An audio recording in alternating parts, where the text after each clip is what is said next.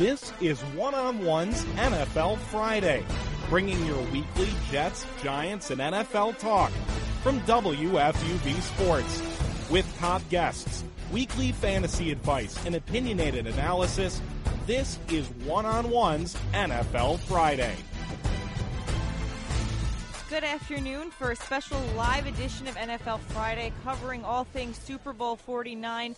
Kelly Kultys, Kristian O'Hara here in New York, and we have Drew Casey and Matt Crowe out in Glendale, Arizona, and they're joined by a very special guest to start this special live edition of NFL Friday, a WFUV alum, Bob Papa. Drew?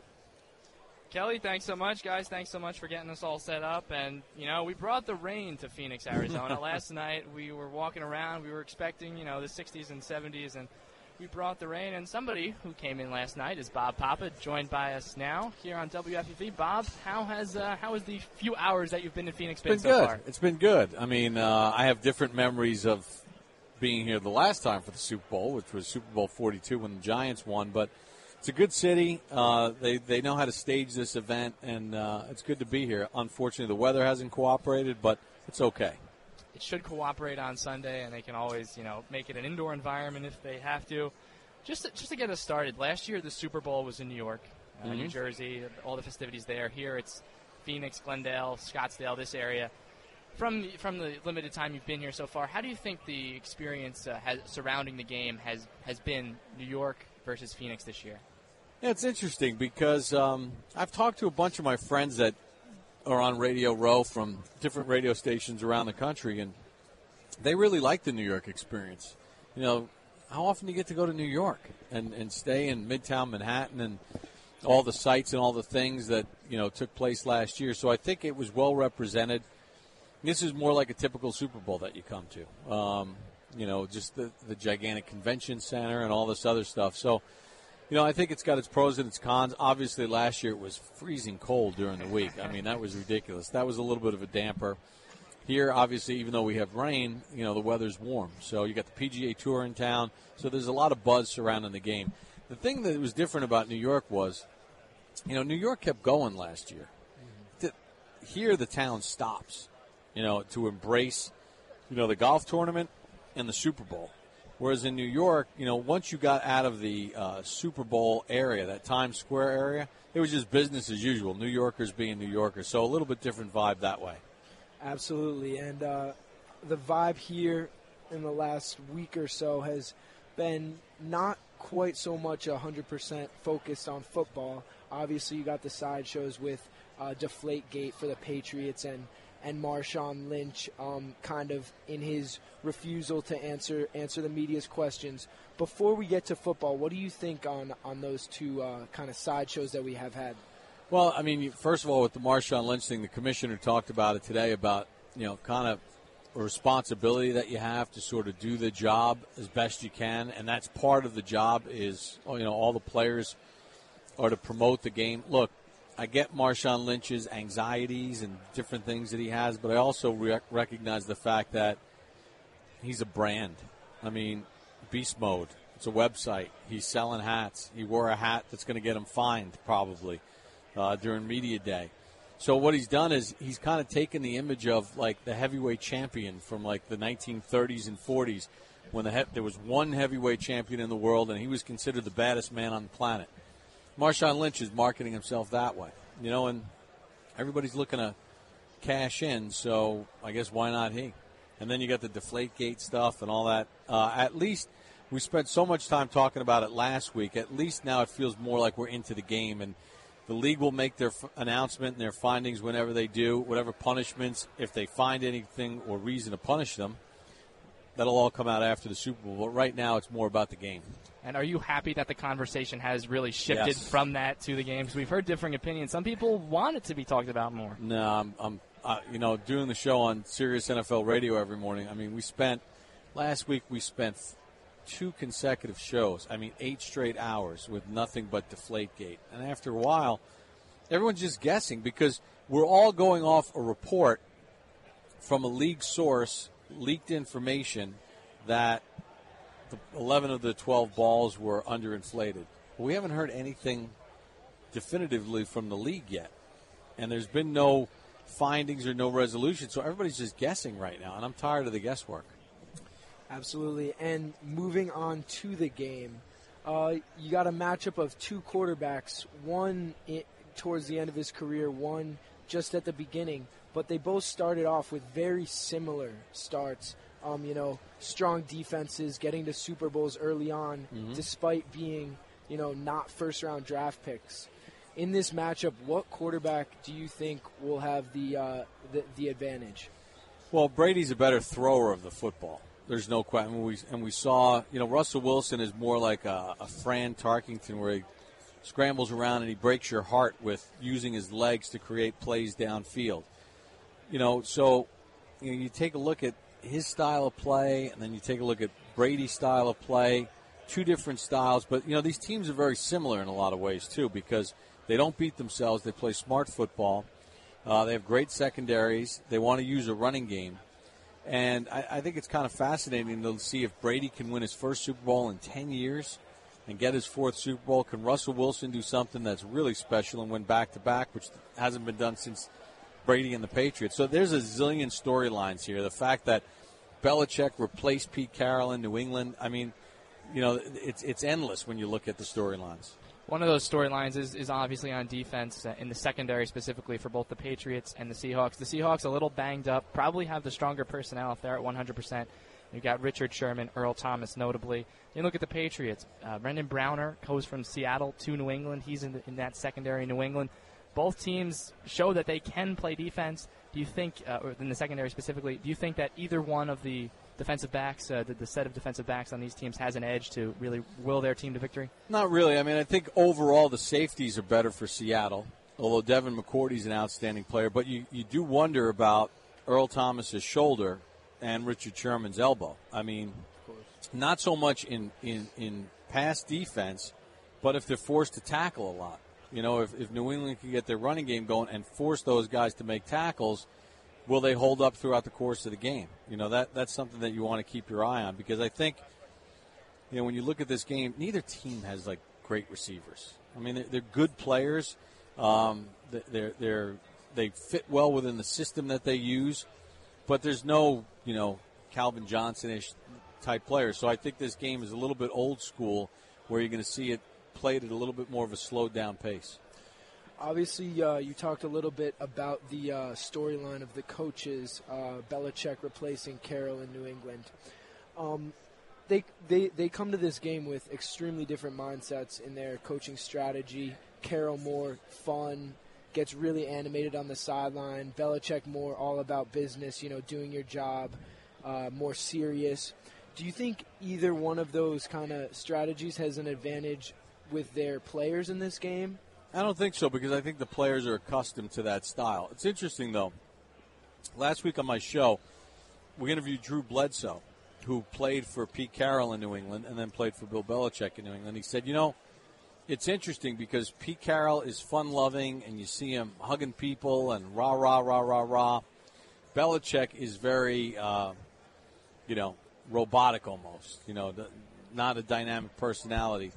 But I've known Bill Belichick since 1988 when he was with the Giants, and there's a whole other side of him. If you know him, and and and and the people that know him, I don't know him great, but I know him pretty well.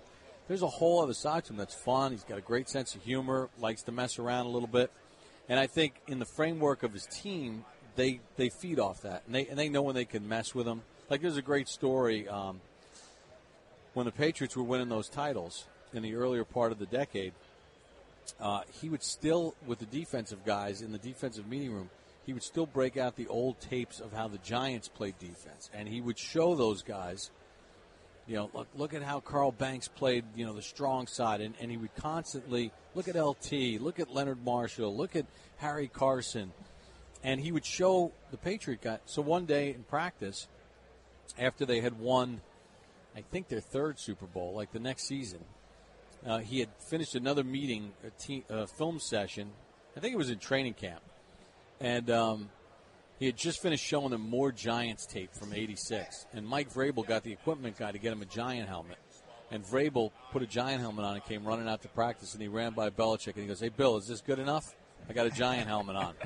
I mean, we've won a couple titles. We think we know what we're doing. So, and he likes to mess around that way. So, and the one thing Drew Bledsoe said to me that was interesting, he said, as dissimilar as the coaches seem, on the inside within the framework of the team and the building, he goes, they're actually very much alike.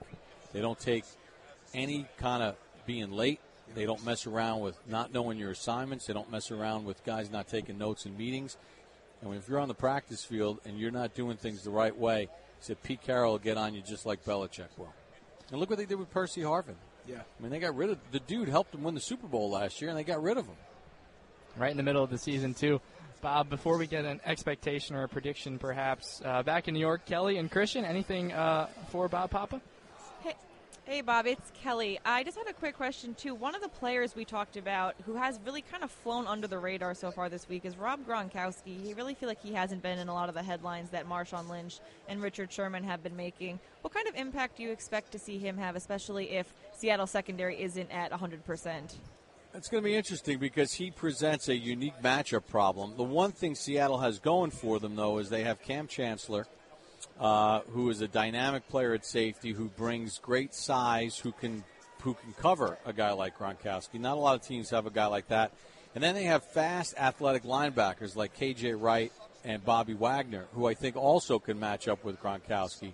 So I think he's going to get a lot of different looks. But the thing that you got to remember is New England is very good at being versatile. Think about the game against the Indianapolis Colts in the AFC Championship. I mean, Gronkowski had no catches until the second half, and they were still winning the game comfortably. So, if Gronkowski can be used to tie up extra personnel, look for the Patriots to use some weird other matchup somewhere else that we're not even thinking about as the weakness that they'll try to exploit. But I think Gronkowski has a big impact on the game, whether he has statistical numbers or he doesn't. I think he still influences how Seattle's going to have to play New England. Bob, Kristian O'Hara here, back at the Rose Hill studio. Uh, I just want to know, you know, something that's not talked about a whole lot by the media. It's, it's not a sexy thing to talk about, but special teams. You know, New England has Julian Edelman back there. He might not be a Devin Hester type in, in terms of returning the football for touchdowns, but he does seem to get New England good field position, 20, 30 yard returns. I'm interested to see, you know, and especially with Seattle, they had a couple special teams gaffes in the NFC Championship game. What do you think? How do you think that will impact the game in terms of field position and you know position for points? Well, you're talking with some Seattle fans over the last two weeks. That is an area that they are concerned about because Percy Harvin last year gave them a dynamic weapon that put the fear in you know the hearts of the opposition on return. They don't really have that. They haven't created or generated great field position, which is probably one of the reasons why their scoring is down this year. It, they're not as effective offensively as they were. So I think you look at New England, you know, having a slight edge when it comes to the return game. Obviously, Seattle showed against Green Bay. Their first touchdown was scored on special teams with the fake field goal. Uh, and I think Pete Carroll is one of those guys that kind of has the guts to try something out of the norm to get his team sparked. Anything else back in New York, or should we go to prediction time with Bob Papa? I think that's it from us, Drew. All right, prediction time, I Bob. love the way I expectations. love the way you guys have really diversified over the years. You Thank have you. people in New York. You have guys. This is awesome. Very professional.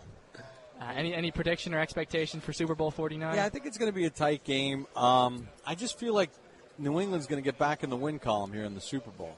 Um, Seattle's defense is not as dominant as they're not as dominant a team as they were last year. Last year they were awesome, and I picked them to win the football game last year on Friday. I, I just feel like New England is going to find a way. I think Belichick. I think we're going to see some very interesting alignments that none of us have really thought about when their defense is on the field to try to take away Marshawn Lynch and Russell Wilson and force Russell Wilson to be in the pocket and have to make accurate throws to beat him. Uh, and I think New England's going to win it. They're going to get a touchdown midway through, late fourth quarter, and I think they're going to win the game 24 20. You heard it here first, live from Radio Row in Phoenix, Arizona. Bob Papa, thanks so much, and enjoy the game on Sunday. Guys, you, everybody back in the studio, you guys make me proud. This is awesome stuff. Uh, very professional and well done. Show sounds Thanks. great. Thanks, Thanks, Bob. Thank, Thank you. you, Bob. Good seeing you. Guys, take it away in New York. All right, Drew. Great interview there with Matt and Drew on site there. And I think Bob gave us some really interesting insights. We welcome in Kristian O'Hara. I know we got you Right. in the interview a little Yeah. bit. We haven't heard you besides that. How's it going, Kelly? Um, yeah, I mean, obviously, Bob Papa, WFUV product, one of the best in the business. Um, yeah, you know, he, he gave us a really in depth look into the game, into you know certain storylines uh, surrounding the game. So I think uh, it'll be interesting to see how the game plays out. And obviously, you know, great talking to Bob as always. Absolutely. And, you know, thinking about some of the things he mentioned, you know, he talked a lot. I like your question about the special teams, too. One of the things we asked him about, and just really, he gave us a lot of insights into some different areas, too, which we mentioned, you know, I agree with him. I'm tired of talking about Deflategate. Right. I'm Oh, tired of. it. Talking about the off the field things, yes, Marshawn Lynch's things are much more fresh in our minds because they happened this week. But I'm glad, like he said, to get back to talking about the game. Absolutely, and you know what? For the NFL, you know, it, it came at the at the worst possible time. You know, this, these are the two best teams in the, NFL: number one seed in the AFC, number one seed in the NFC. So you want to be talking about the game. The one then- versus ones. Yeah, like we haven't heard exactly, that a lot exactly. either. You know, and, and actually, you know, it's for the second year in a row, but only the third time in 21 years. So uh, let's get to talking to some football. You know, I uh, I'm sick and tired of Deflategate. That will come later after the game. Let's focus on the great game in a great atmosphere in Phoenix, Arizona.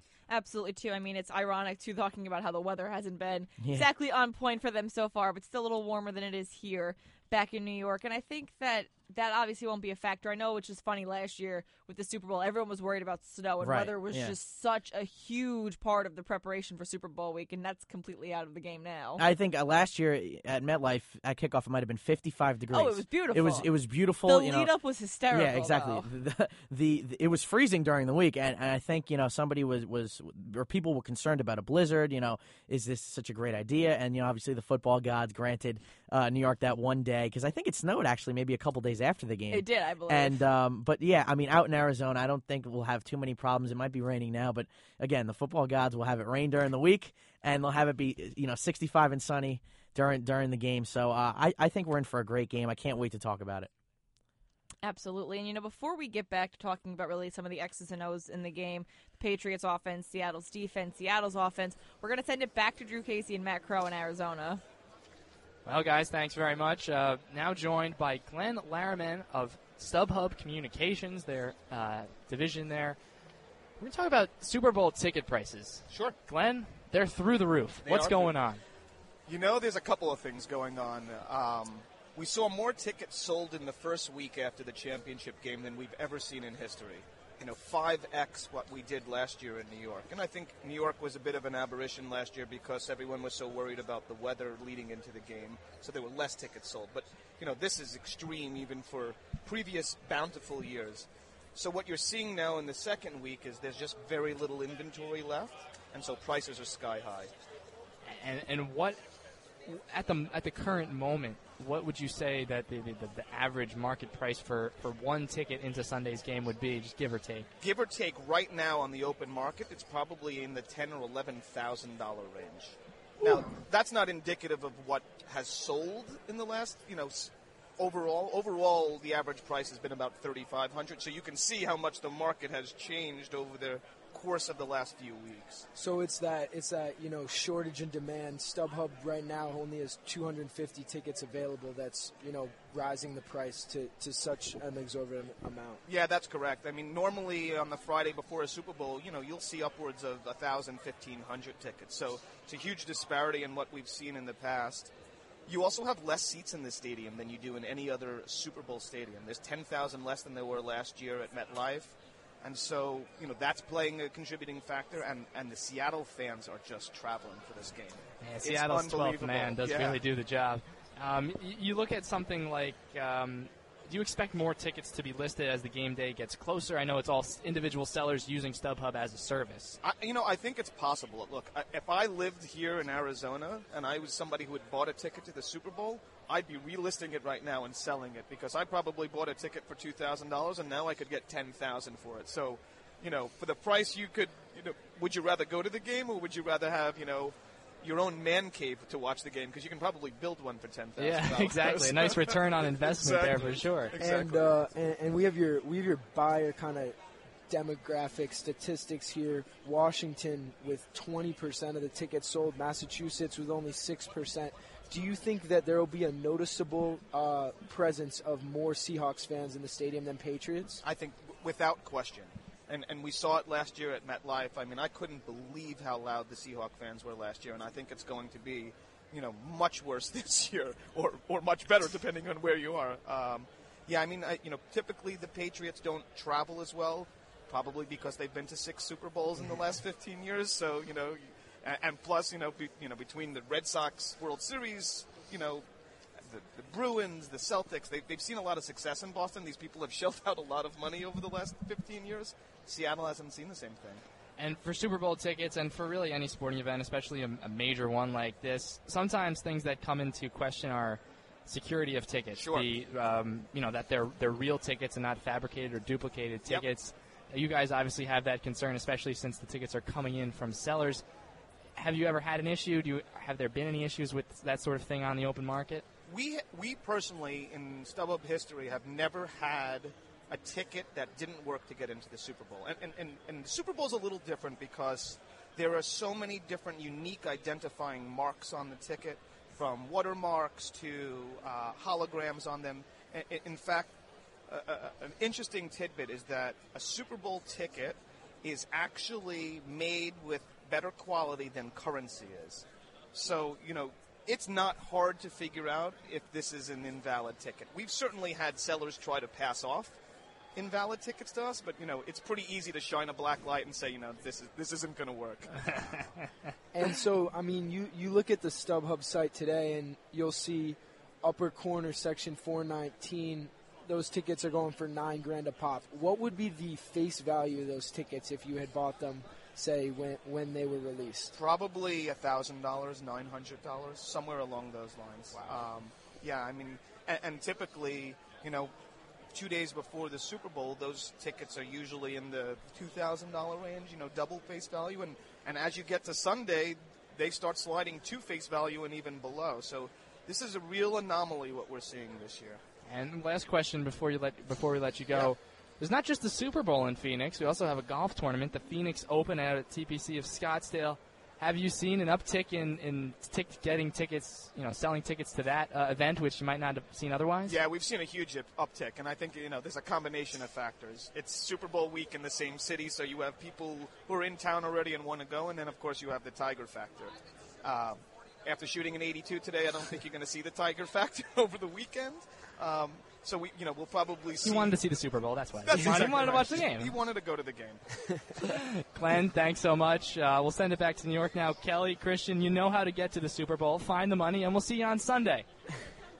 Let me uh, let me just reach into my back pocket, Yeah. Drew. That seems like a good idea. I Yeah, got my- that nine thousand sitting right here, Absolutely. You know, I, I make about six figures a year. I can I can shell that out.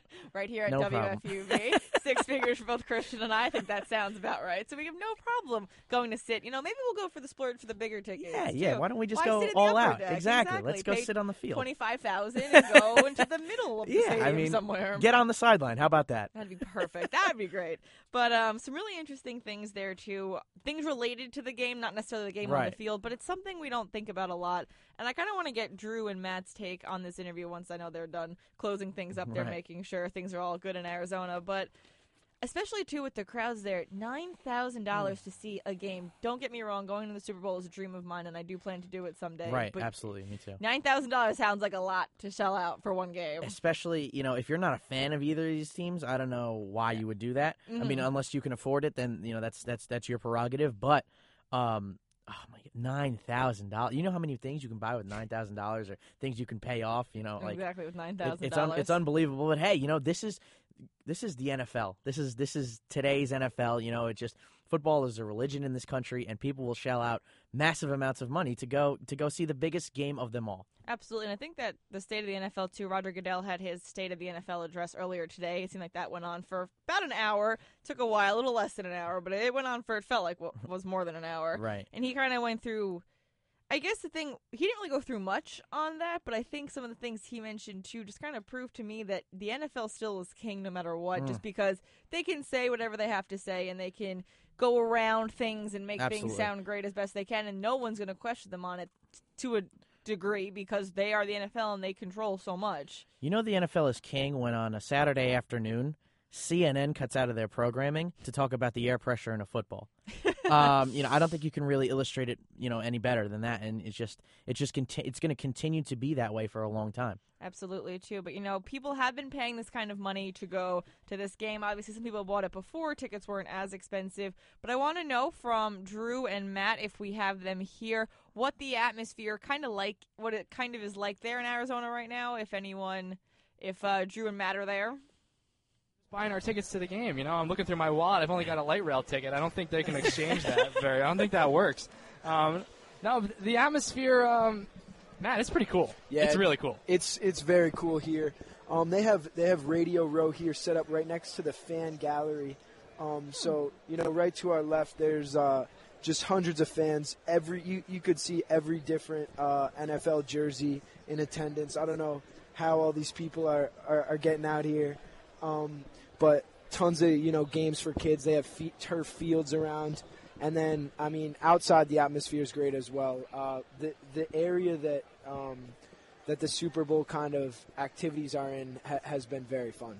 And just so we know, it's a special live edition of NFL Friday. Kelly Kultys, Kristian O'Hara here in New York. We have Drew Casey and Matt Crowe out in Arizona. We'll be live with you on the internet till about 5, 5.30. We have a couple great guests coming up, too. We have We'll be talking to some representatives from Wallet Hub to kind of get their take, similar to StubHub, seeing some off the field things related to the Super Bowl. And then we'll be chatting with agent Leigh Steinberg coming up a little bit after that. Both interviews I think I'm looking forward to, and I'm sure the guys in Arizona are as well. Absolutely. Oh, yeah. I'm, I'm looking. I'm looking forward to seeing these infographics about the Super Bowl. No spoilers alert, but it, it involves a lot, a lot of food, and I mean a lot of food. So, So you better basically stay telling me I'm going to be hungry this entire time, Drew? Is that what you're telling me? well, I mean, you might not be hu- be hungry until 4:30 in the EASA, but then you'll after the interview is over around 4:45 or so.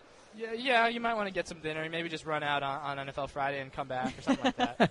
Sounds like or you know Bob- what? Order Bob order something that. right now. Order something right now.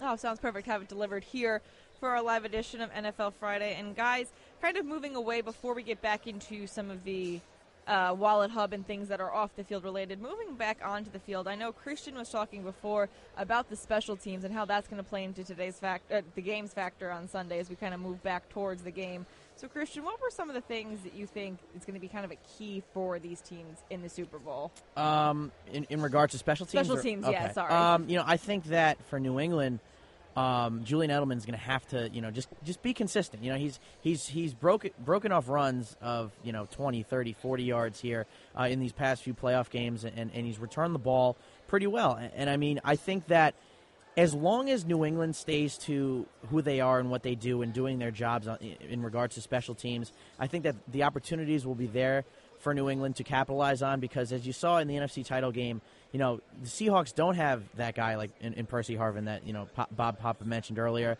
And, you know, they fumbled the ball on the kickoff. I mean, again, but but they also showed positives with Pete Carroll gambling, for, you you know, using that fake field goal and, and, and scoring a touchdown on that. But I And the my onside point, kick right, and the onside kick. It, it's just you poor Brandon Bostick. But um, you know, I think that um, the opportunities will be there for New England.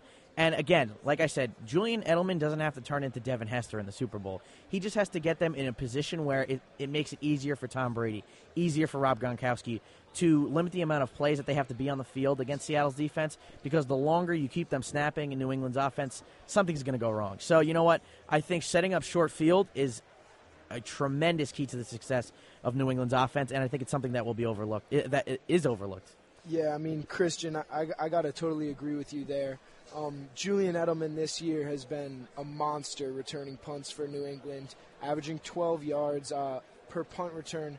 And I mean, if, if that if that punt return puts him on the other side of the 50, Right. the Patriots are the Patriots are great uh, moving the ball. So I mean, giving giving them a short field is such an advantage. And then from the Seattle perspective, uh, from from this morning's press conference with both uh, head coaches Bill Belichick and uh, and Pete Carroll, Bill Belichick, when asked i- if you know what did he wish he could do better as a coach, and that was and his answer to that question was, you know, I wish my you know I, m- my players would play super super super hard every single play until the whiz, final whistle of the game. And he said from the opening kickoff, and yes, you better believe the opening kickoff and all special teams, the Seattle Seahawks really play, you know, every down, every down hard. They don't take any downs off. So that could play a role in special teams. Um, but for me personally, I mean, th- this never gets talked about, never at all. But I think it's gonna. Co- it could come down to you know a field goal at the end. Look at New England's past Super Bowl championships. They Adam. Vinatieri. Right. Adam yeah. Vinatieri. This year, you look at Stephen Hauschka of Seattle and Stephen Gostkowski of New England, both spelled with a PH. That's also my middle name, so maybe I'll kick a field goal in this game. but and spelled that same way. But Stephen Hauschka, um, both have attempted 38 field goals on the season. Hauschka's made 32. Gostkowski's made 36. 36 out of 38, and pretty much anything you do in life is incredible, especially kicking a football through the uprights in the NFL. 13 field goals over 40 yards. I think the special teams edge, because of that, for me, it goes to the New England Patriots, but that doesn't necessarily mean that uh, they'll win the game. Absolutely, Drew. I think that, you know, just kind of what Kristian mentioned, too, the fact that we have just these different aspects of the game people aren't talking about so much. I do think a lot of it's going to come down to is if one of the teams decides to get um, creative too with their special teams play in this game too, because you know these are two very masterful coaches who come up with game plans that no one expects. Right. I think Papa alluded to that too, Bob Papa, who we had on before. When he mentioned, you know, we're going to see some schemes and designs from New England that we haven't seen because Belichick's a master of that. And you know, it's a credit to New England. It's just a credit to how good of a coach Bill Belichick is. You know, despite all this stuff that you know they've been caught cheating once, now maybe twice. You can't take away from Bill Belichick's accomplishments because he is that good of a coach, and he was he's a Parcells guy. You know, they've had enjoyed tremendous success. This is Bill Belichick's sixth uh, Super Bowl as a head coach, but this is his ninth Super Bowl as a coach overall. I think um, you know it, it's he Talk about ties experience. right exactly. He, he ties Dan Reeves in that regard. So when you look at it, I think that um, they'll they'll again, Kelly, alluding to your point, they'll come out. Josh McDaniels probably has a, a few tricks up his sleeve. Oh, I You think know, he absolutely I, I think that they're going to line up in some wacky, funky formations to try to get Seattle off off guard. Seattle can say that they're ready for it and you know you know um, read their keys and stuff like that, play assignment football, and that's great.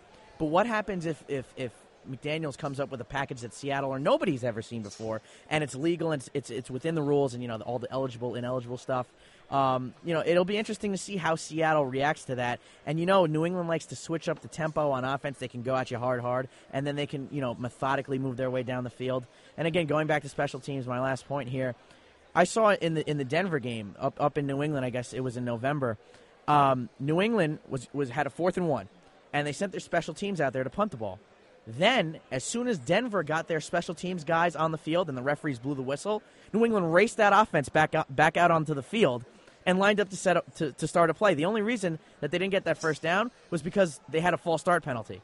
Because they and weren't so, fast enough. yeah, exactly. So look look for that kind of trickery, that deception that is completely legal within the rule books, Mm. and New England will try to exploit that. You know, in, in- I've against got, I've Seattle. got something for you on the completely legal stuff. as, as, as, and we're talking about football, only football, of course. Um, Bill Belichick and Pete Carroll, again, at that press conference earlier today, the question was asked going back, you know, to to the, the semifinal game in the AFC about in the Ravens game, the Patriots, when they're, um, you know, there were some formations used that were questioned after the game, and, and Coach Harbaugh, Harbaugh of the Ravens was uh, not happy about it.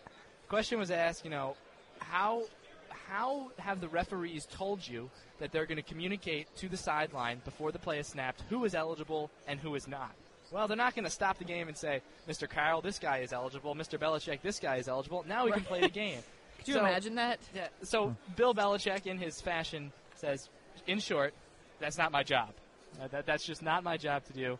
And then the question, the answer from Pete Carroll goes, well, you know, I respect the Patriots and I respect Bill Belichick's um, and the coaching staff's ability to create these innovative formations and to challenge the officials and, and I guess their concept of what the rules are. We better hope they understand that.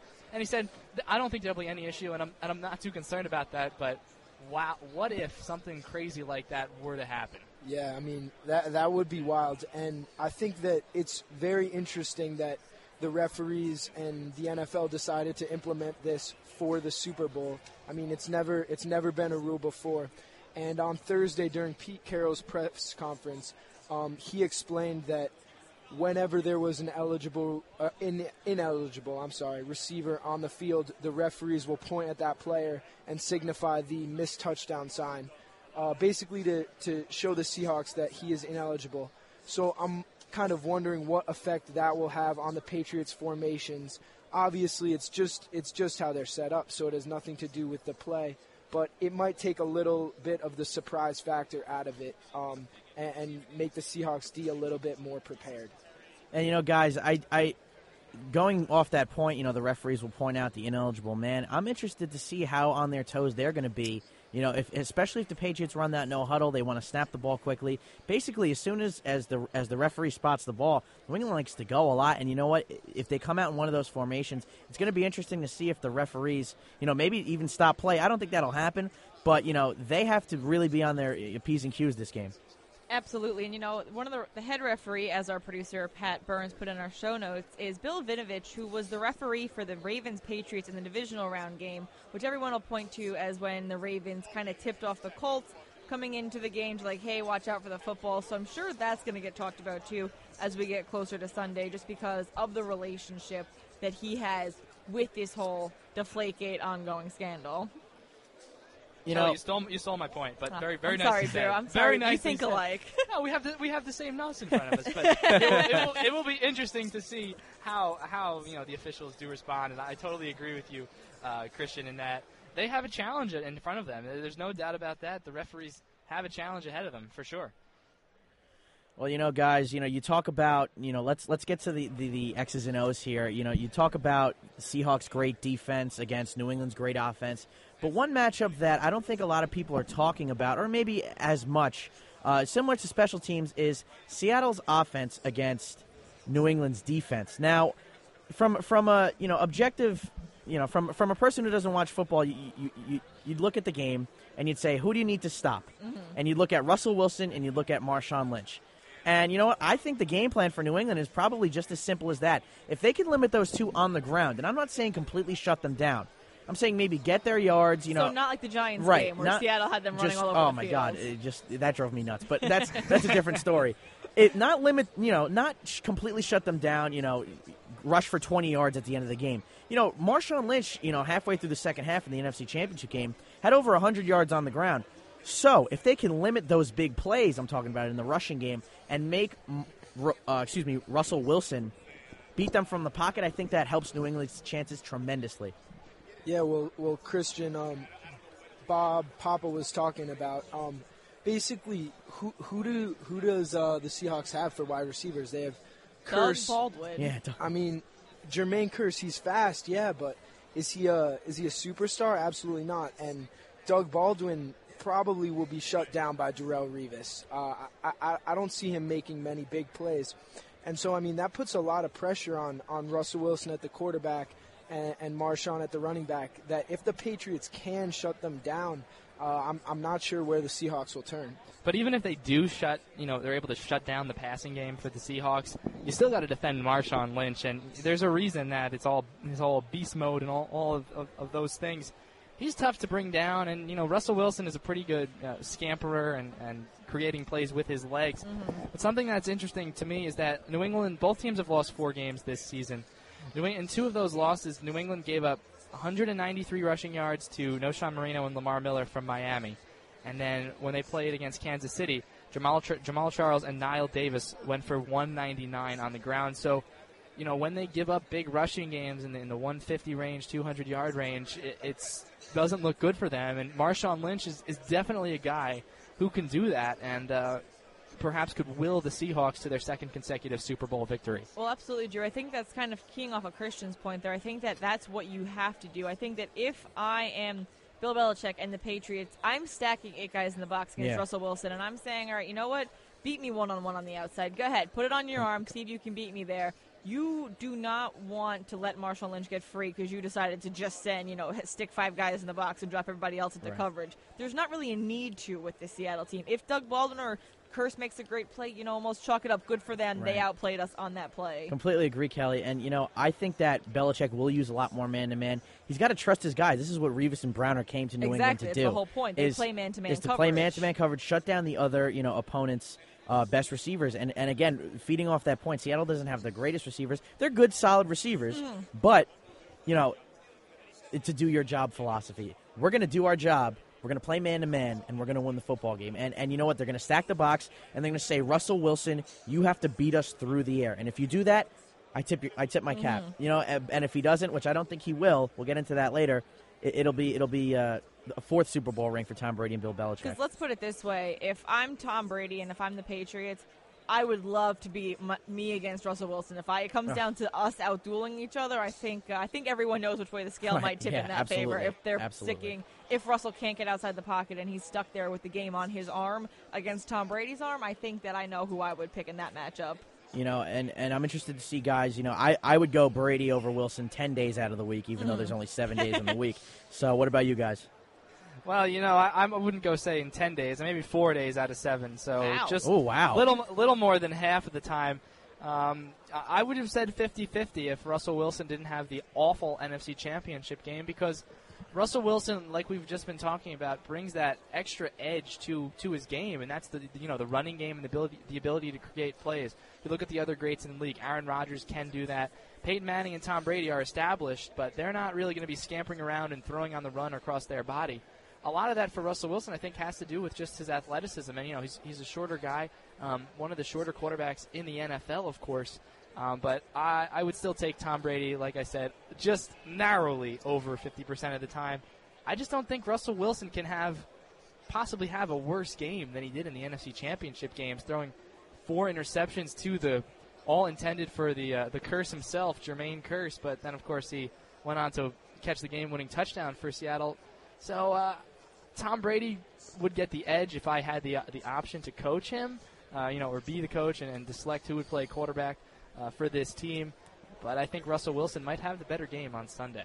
Yeah, I mean, Brady's my guy. Uh, he always will be. But um, Russell Wilson, I think, showed a lot in that NFC Championship game um, in the fourth quarter. He played absolutely terrible the first three quarters of that game.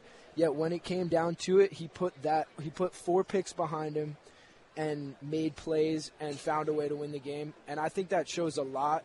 And um, I mean, when it when it comes down to it in a Super Bowl, uh, you, you've seen it with the Patriots before, and, and you've seen it with Brady and Eli. And Eli found a way to win both those games. And so when it comes down to it, the big time player makes the big time plays. So we'll see what Russell Wilson can do. I'm curious what the effect of both the AFC and the NFC championship games are going to have on these teams. Because if you look at it, Drew, you brought up a really good point that Russell Wilson cannot have a worse day than he had that day. He there, if he does anything close to that against the Patriots, this game is going to be very reminiscent of last year's Super Bowl, just in the other way. However, I do think that. I'm wondering if they build off of that, knowing that the fact that they were still able to win despite that, does that give them added confidence, or does that give maybe New England more confidence, saying they limped in here? They, you know, they had guys banged up. They won this game by the skin of their teeth. We can take them out, no problem. I mean, I, think it's it's a huge advantage Seattle. Um, Seattle comes in Because I'm you know, currently split. That's why I was asking. Uh, I'm not sure I- which way I'm leaning on that. I think the I guess you, we could sort of characterize that as momentum. Is that sort of Mhm. what we're going for?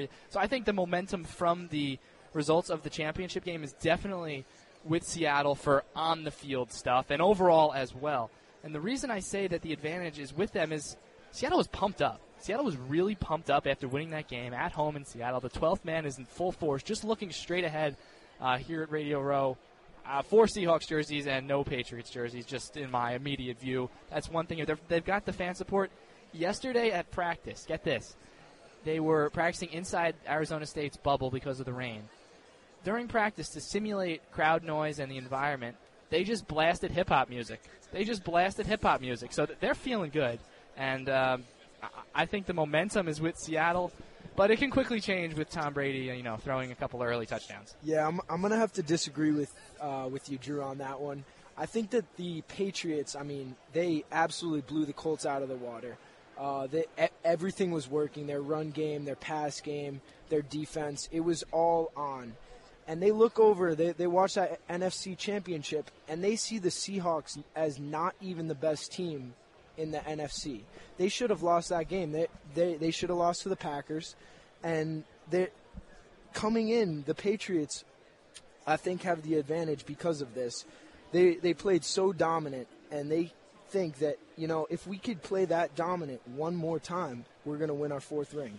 Matt, I couldn't agree more with you. I think that New England is firing on, on all cylinders right now. And again, if, if it weren't for you know Mike McCarthy maybe mismanaging the game, Green Bay needs to make one more play in that game, and we're Turn not even, one of those field yeah, goals into a We're touchdown. not, we're not even talking about Seattle in the Super Bowl. And and again, that was in Seattle, the place where they're supposedly unbeatable. Again, you know they had that home field advantage. They they found a way to they found a way to get it done. I do agree with you, Drew, that Russell Wilson will not go out there and throw four interceptions. I do think he'll have a solid day, but I do think that Deflategate will play tremendously into New England's favor. Bill Belichick is going to get up there in front of his team, and he's going to say, everybody is trying to discredit what we've done here. Everybody is coming after us. And, you know, if that's not motivation, I really don't know what is. I think New England is going to come out uh, very strong early in the game. I kind of think you agree with you, Kristian, on this one, just because you know you look back through the Patriots kind of run so far this season in the playoffs. I mean, they had that nail-biting win over the Ravens, and for some reason, Baltimore always gives New England fits Just a no bad matter what. matchup.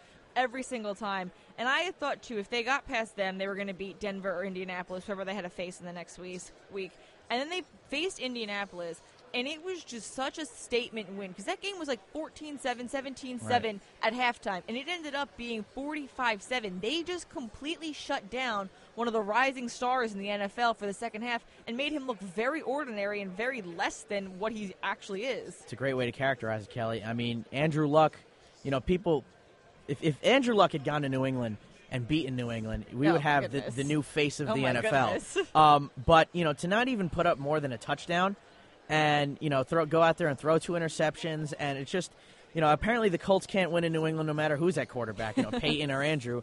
But yeah, Kelly, I, I agree with you. I mean, it was 17, it was 14 nothing after like five minutes. Right, exactly. I mean, it, it wasn't, I mean, 17 to 7, you like to think that the Colts had a little bit of a shot, but you know what? Watching the game sitting there, once it got to 24 7, it was just like, there's no way Oh, Andrew absolutely. Luck, you know, absolutely. uh, It brings them after back. the exa- once they got down Yeah. by more than 10, I was Oh. like, all right, never mind. And, we and I mean, I, I think that, you know, just based on the eye test, based on what happened two weeks ago, you go New England. I mean, I think Seattle, though, does realize that they got lucky. They really got by by the skin of their teeth, and they have to play better. If they play like they did at home two weeks ago, this is going to be a blowout. But I do think they come out, they play better. I, I expect a good game. I, I really do. Should be a great game here from all that's been going on, and uh, you know something that that just I just we we didn't mention it before, and I need to mention it back on the special teams because it just came to me. The turning point in that Seattle game was the trick play, Right. the fake field goal that Mm-hmm. went to rookie offensive tackle Garry Gilliam from punter Jon Ryan, and then from there on things got crazy and Seattle pulled it out. So I'm curious if, if either of you guys or Matt thinks that you know we talked about the coaches a little bit trick up their sleeve maybe with, with Bob Papa and, and the crazy formations the Patriots might run.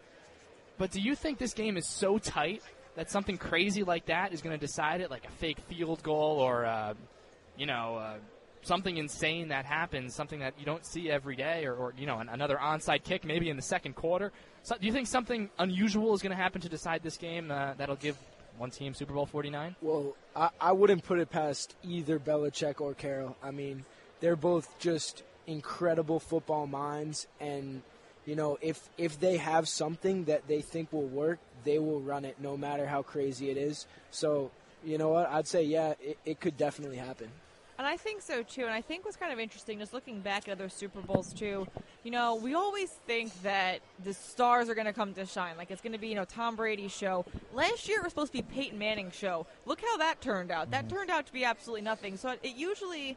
Whether it's a trick play or maybe it's a player that we're not talking about, maybe it's someone that we haven't, you know, spent a lot of time mentioning that's going to turn this game around. Maybe it's Julian Edelman for the Patriots throwing a touchdown pass, which we don't, you know, see that often every day. Maybe it's someone like that that we haven't really spent a lot of time focusing on. Not one of the stars that's coming to shine, but someone who gets to that star level because of this game. You know, I, I see what you guys are saying, but I think in a game of this magnitude, would you risk, you know, your entire season, you know, trying to run a trick play? And what happens, God forbid, you know, if you're either of these teams and it doesn't work?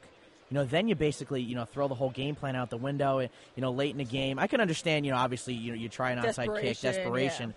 But you know, if if if you're not getting through, you know, and, and you're let, let's say you're New England's offense, right, and you're not Seattle's defense is shutting you down, shutting you down. I think you'd almost rather go down swinging, sticking with your game plan, than trying to ruin it and completely take the momentum away from you. Because then I think that's a sign of desperation. I think these teams are too good to shy away from what got them here?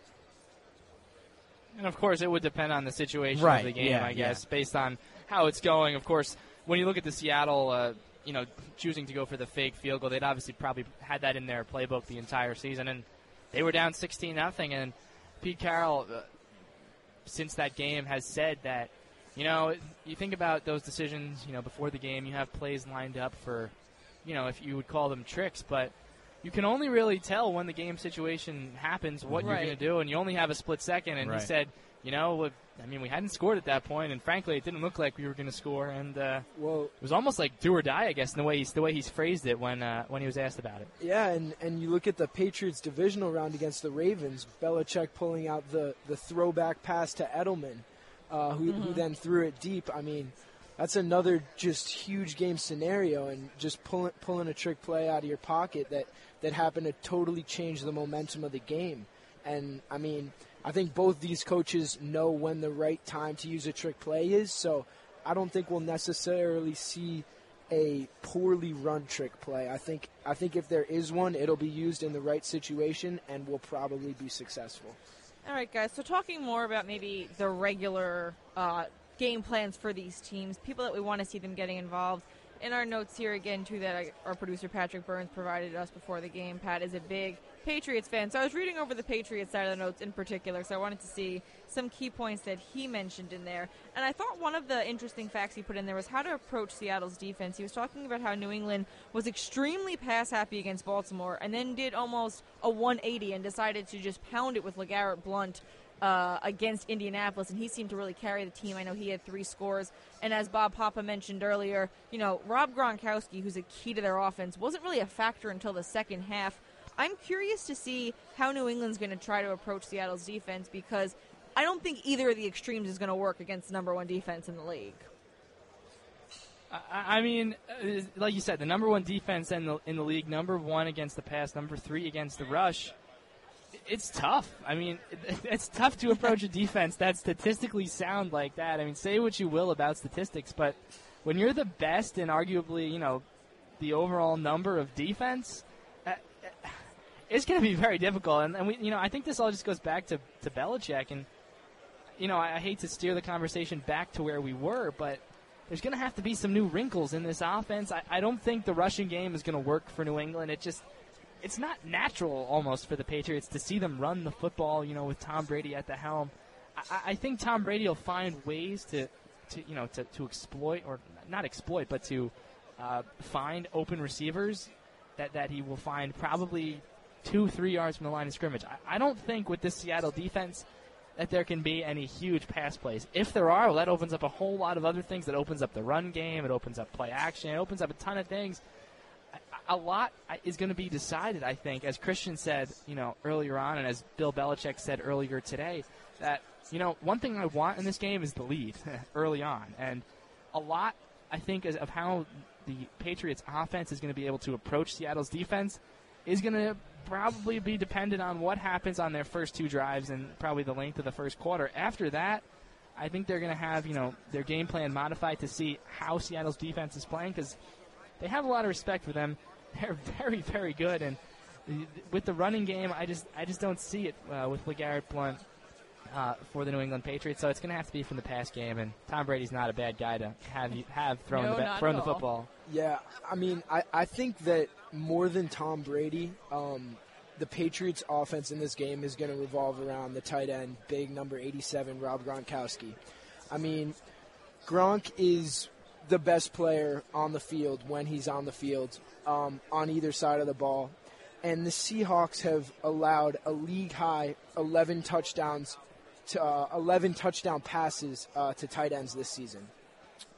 Um, although many of those came early on, you know, I think that whether Gronkowski catches touchdowns or whether he's in there and ties up two, three, cor- two, three defensive backs and they go elsewhere, I think that's going to be the key because he can open up so much in the pass game and so much in the running game just based on the threat that he is when he's on the field.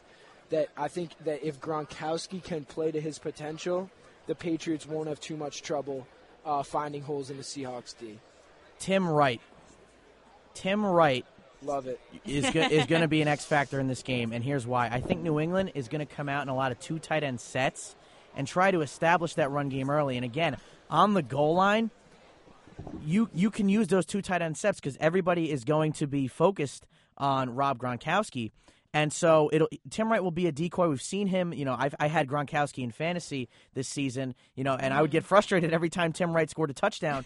and you know, I I just I think Tim Wright. We were talking about it earlier, Kelly, how maybe there's this unsung hero of Right, the game, exactly. and you know, players we don't talk about a lot. Everybody's focused on Rob Gronkowski, but the Patriots traded away Logan Mankins for Tim Wright, so I do think he will be uh, some in, in, involved in some part of the game plan.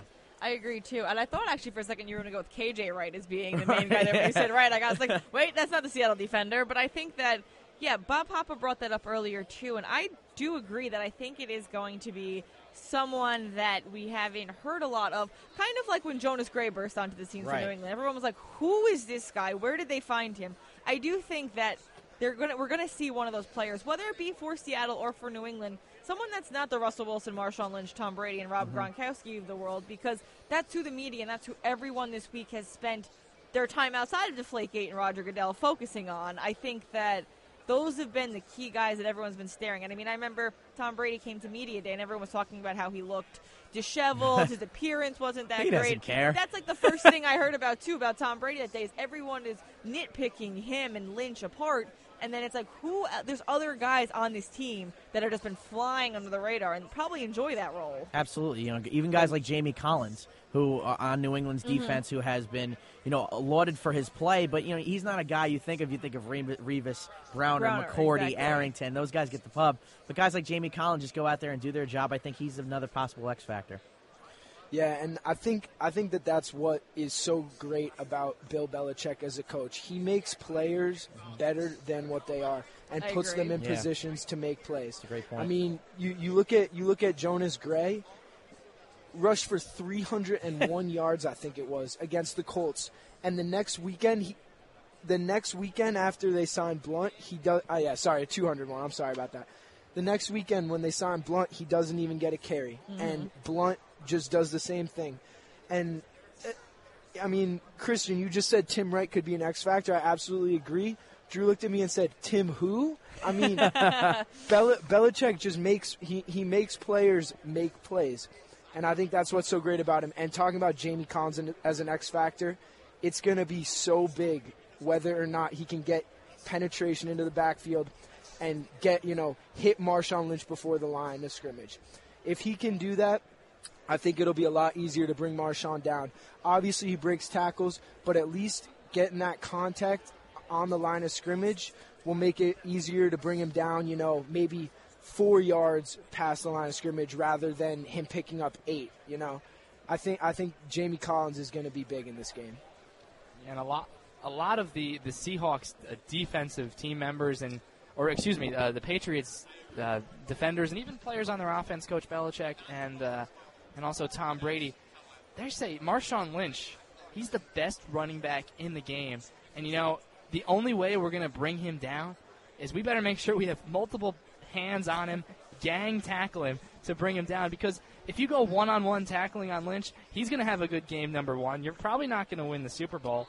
And uh, Devin McCourty just says we, we've we, we just need to just gang tackle the man and bring him down to the to the uh, to the turf, and uh, that's the only way we can, or one of the only way, one of the ways that you know we're going to be successful today or on Sunday is, is to bring this guy down, and it's not that easy. Well, you know, Drew, actually, interesting point off of that is I wonder how much gang tackling we're going to see from the Seattle secondary because guys like Earl Thomas and Richard Sherman, they're not playing with their full two arm strength. Richard Sherman, I don't know if he's going to be able to wrap someone up and throw him down by himself. Same for Earl Thomas. You know, I don't think we're going to see Richard Sherman diving back and throwing his arm back there. I don't think he has that flexibility in his arm right now, and I think that's going to be interesting to see is if they're one on one with someone in coverage and they outbeat them, can they bring them down, or is it going to slide right through their one and a half arm grip?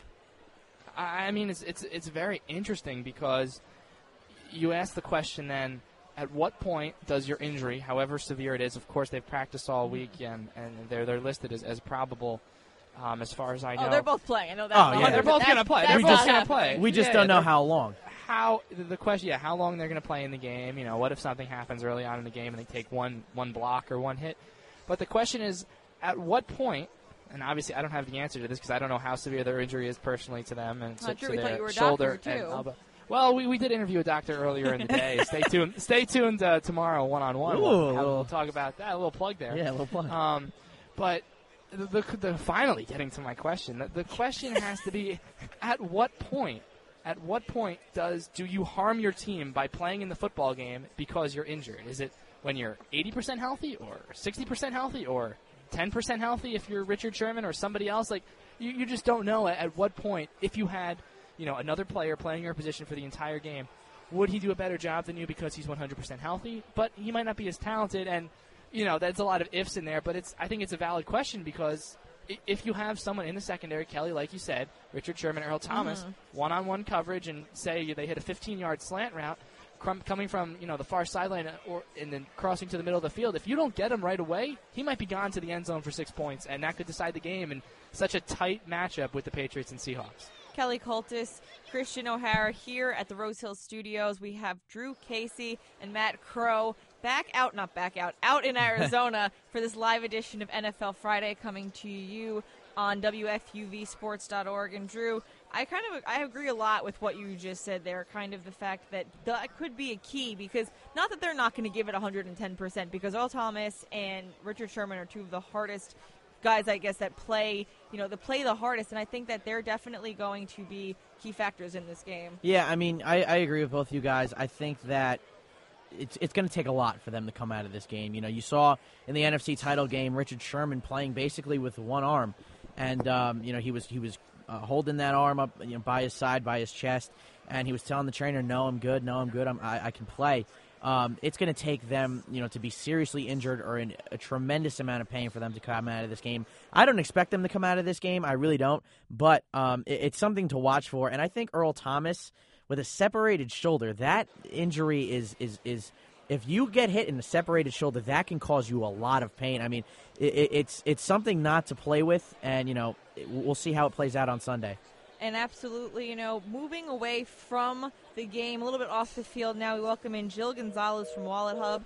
And uh, maybe not just yet. Never mind. She seemed to have dropped the line. That'll be it's okay. We'll get her back on the line in just a few minutes. Wallet Hub's done some really interesting things that uh, Drew Casey shared the link with us that he had, you know, kind of going over to some of the stuff they had there.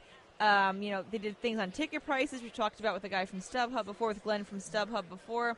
Let's talk about how many people watch the Super Bowl. They have advertising revenue on this page. You know, some fun things. I know Drew mentioned the food, Super Bowl parties. 1.25 billion chicken wings will be consumed. Oh my god, Just so you know, at Super Bowl parties. that Well, sounds like a lot of chicken wings. I think the real question, though, is how many of the 1.25 billion will uh, Kelly Kultys, uh, Kristian O'Hara, Brendan Bowers, um, Uh, oh boy, Patrick Burns, Anthony and Bob is- well, Anthony Pusick is also here, And too. Anthony Pusick, how many? What percentage of the 1.25 billion chicken wings consumed during the Super Bowl at parties will be from you guys? What percentage? I want a hard percentage right now. well, I'm going to take myself mostly out of this. I'm working until 7 on Super Bowl Sunday, so I will be missing the first half of action of party time. So uh, I'll be at CBS Sports Radio being able to cut some tape and watch the Super Bowl there, but I will be working, so no chicken wings for me there. So, Kristian, I'm throwing that Um, one to you. I mean, I don't even know what 0.01 percent of one million chicken wings Billion. is. Billion. Oh, billion. 1.25 so, billion. yeah, I mean, I'll, I'm going to go with 0.01 percent of that. You know, I'll, I gave you a hard percentage. I don't even know. That could be like hundred wings. So yeah, I'll Kristian, just go with I, th- that. I think I think you're eating about a hundred thousand. yeah. So. Hold Yeah. on, I'm, figuring, I'm figuring it out right now. oh God. Well, you know, hopefully we'll get Jill back in a little bit and she can tell us some more on the numbers behind the game. But getting back to some things on the field before we move Hold away. on, hold on one that- second, Oh, Kelly. It's oh, no. one one point two five million chicken wings. Wait, 0.01 percent of a billion? Oh It's my one God. point two five million. Yeah, Yeah, I meant I meant the entire state of New York is going to eat that. Yeah, I think, I think you want to put a couple more zeros between Yeah. the decimal Oh, and no. the oh one on that one. You got your work cut out for you there. Chris. Yeah, I, I might have to start now after the show. I think we'll give it. Yeah, I think between you, Bob, and Pat, and Anthony, Yeah, and we can each, like, you Eat like can all split three that hundred up. thousand. Yeah. Oh boy, let's get back on track here. Um, so back back to what we were talking about before we got into our little chicken wings discussion, and I think that uh, we were talking about some health concerns, and I think we might have some health concerns here too with uh, Kristian and Bob and Pat if they were consuming uh, million 300 chicken wings, 300,000 wings each, but some health concerns for on the field guys. I'm curious to think what you know. We talked a lot about the injuries to the secondary of Seattle. You know, there's not that the injury concerns to New England, really. I think that looking at the New England side of things, they seem to have escaped relatively healthy. Drew, Matt, tell me if I'm wrong on that one. I know you guys have been out there. You guys have heard more than I have. Yeah, I mean, there was there was a not a rumor. It, it was true. Tom Brady had a cold for a little bit, but I mean that's going to be Ah, a yes, the case of the non-factor come. Sunday. Yeah, uh, that that that's going to be a total non-factor. Um, so I, I think the Patriots this year have have done a great job uh, staying healthy. Obviously, they lost their rock uh, there in their defense in Jerod Mayo, but um, other other than that, uh, I think they're good. And from the Seattle perspective, this morning, Pete Carroll said, you know, we escaped as good as you can escape at this part of the season. This is going to be their 19th game of the season, um, and uh, he's pretty pleased that they're as healthy as um, you know as they are at the moment, despite what the true and actual status of uh, of Sherman and Thomas are. Yeah, absolutely. You know, interesting thing too. One of the questions, just going a little off topic here, but at, the Goodell presser today, someone mentioned, you know, extending the post game. And, you know, he mentioned the fact that it would make the regular season almost a little worthless, and I agree with him because if you extend the postseason, you mentioned Drew, this is their 19th game. These guys and their bodies can't take many more games on top of that. You know, it's. Oh, go ahead, Kristian. Oh, Go sorry. Drew. I I just you know real quick. If if it ain't broke, don't fix it. I I mean, this is agree. just such a great product. You know, they, they the NFL markets it so well. I think the system is great. And I don't even. I'm not even for expansion of the playoffs. I think this is great uh, the way it is. And you know, I, I just don't like the, the NFL toying with it. Yeah, and, and you look at, uh, at really any sport. I mean, at, cer- at a certain point, the, the regular season almost becomes meaningless if everyone Mhm, you know makes makes the the playoffs. playoffs. I'm a huge NHL guy, but when you have more than half the league in the playoffs, and you play 82 games in the regular season, and hockey is you know probably the second sport, the second sport in terms of players getting injured and the severity based on you know the high flying and skating and all, but uh, uh, you, you add playoff teams. Like I'm not even thrilled with the with Major League Baseball. I mean, th- they're just the complete opposite, sort of, because they play even more games and have less teams. So maybe you should reward more teams at that point. But in the NFL, where you only have 16 games, you start adding, you know, playoff teams and, things like that. You're going to have, you know, close to half the league in the playoffs. I mean, it's fun for the fans. It would be great, um, you know, great for business in the NFL and for the franchises and all. But you, you got to think there's they're people. The athletes, NFL players are still people, and you know their bodies take a big hit. You add some games, and you know you, you could have more lawsuits uh, if you're the NFL down the road for if you if you decide to do that. Absolutely, and I don't think the NFL wants any lawsuits considering all the concussions, the players who have come out of that, you know, just the injury factors. I know Goodell mentioned those numbers were down too, so I think that's definitely a key thing to keep an eye on. But turning our attention back to, you know, Super Bowl 49, the game coming up on Sunday at 6.30.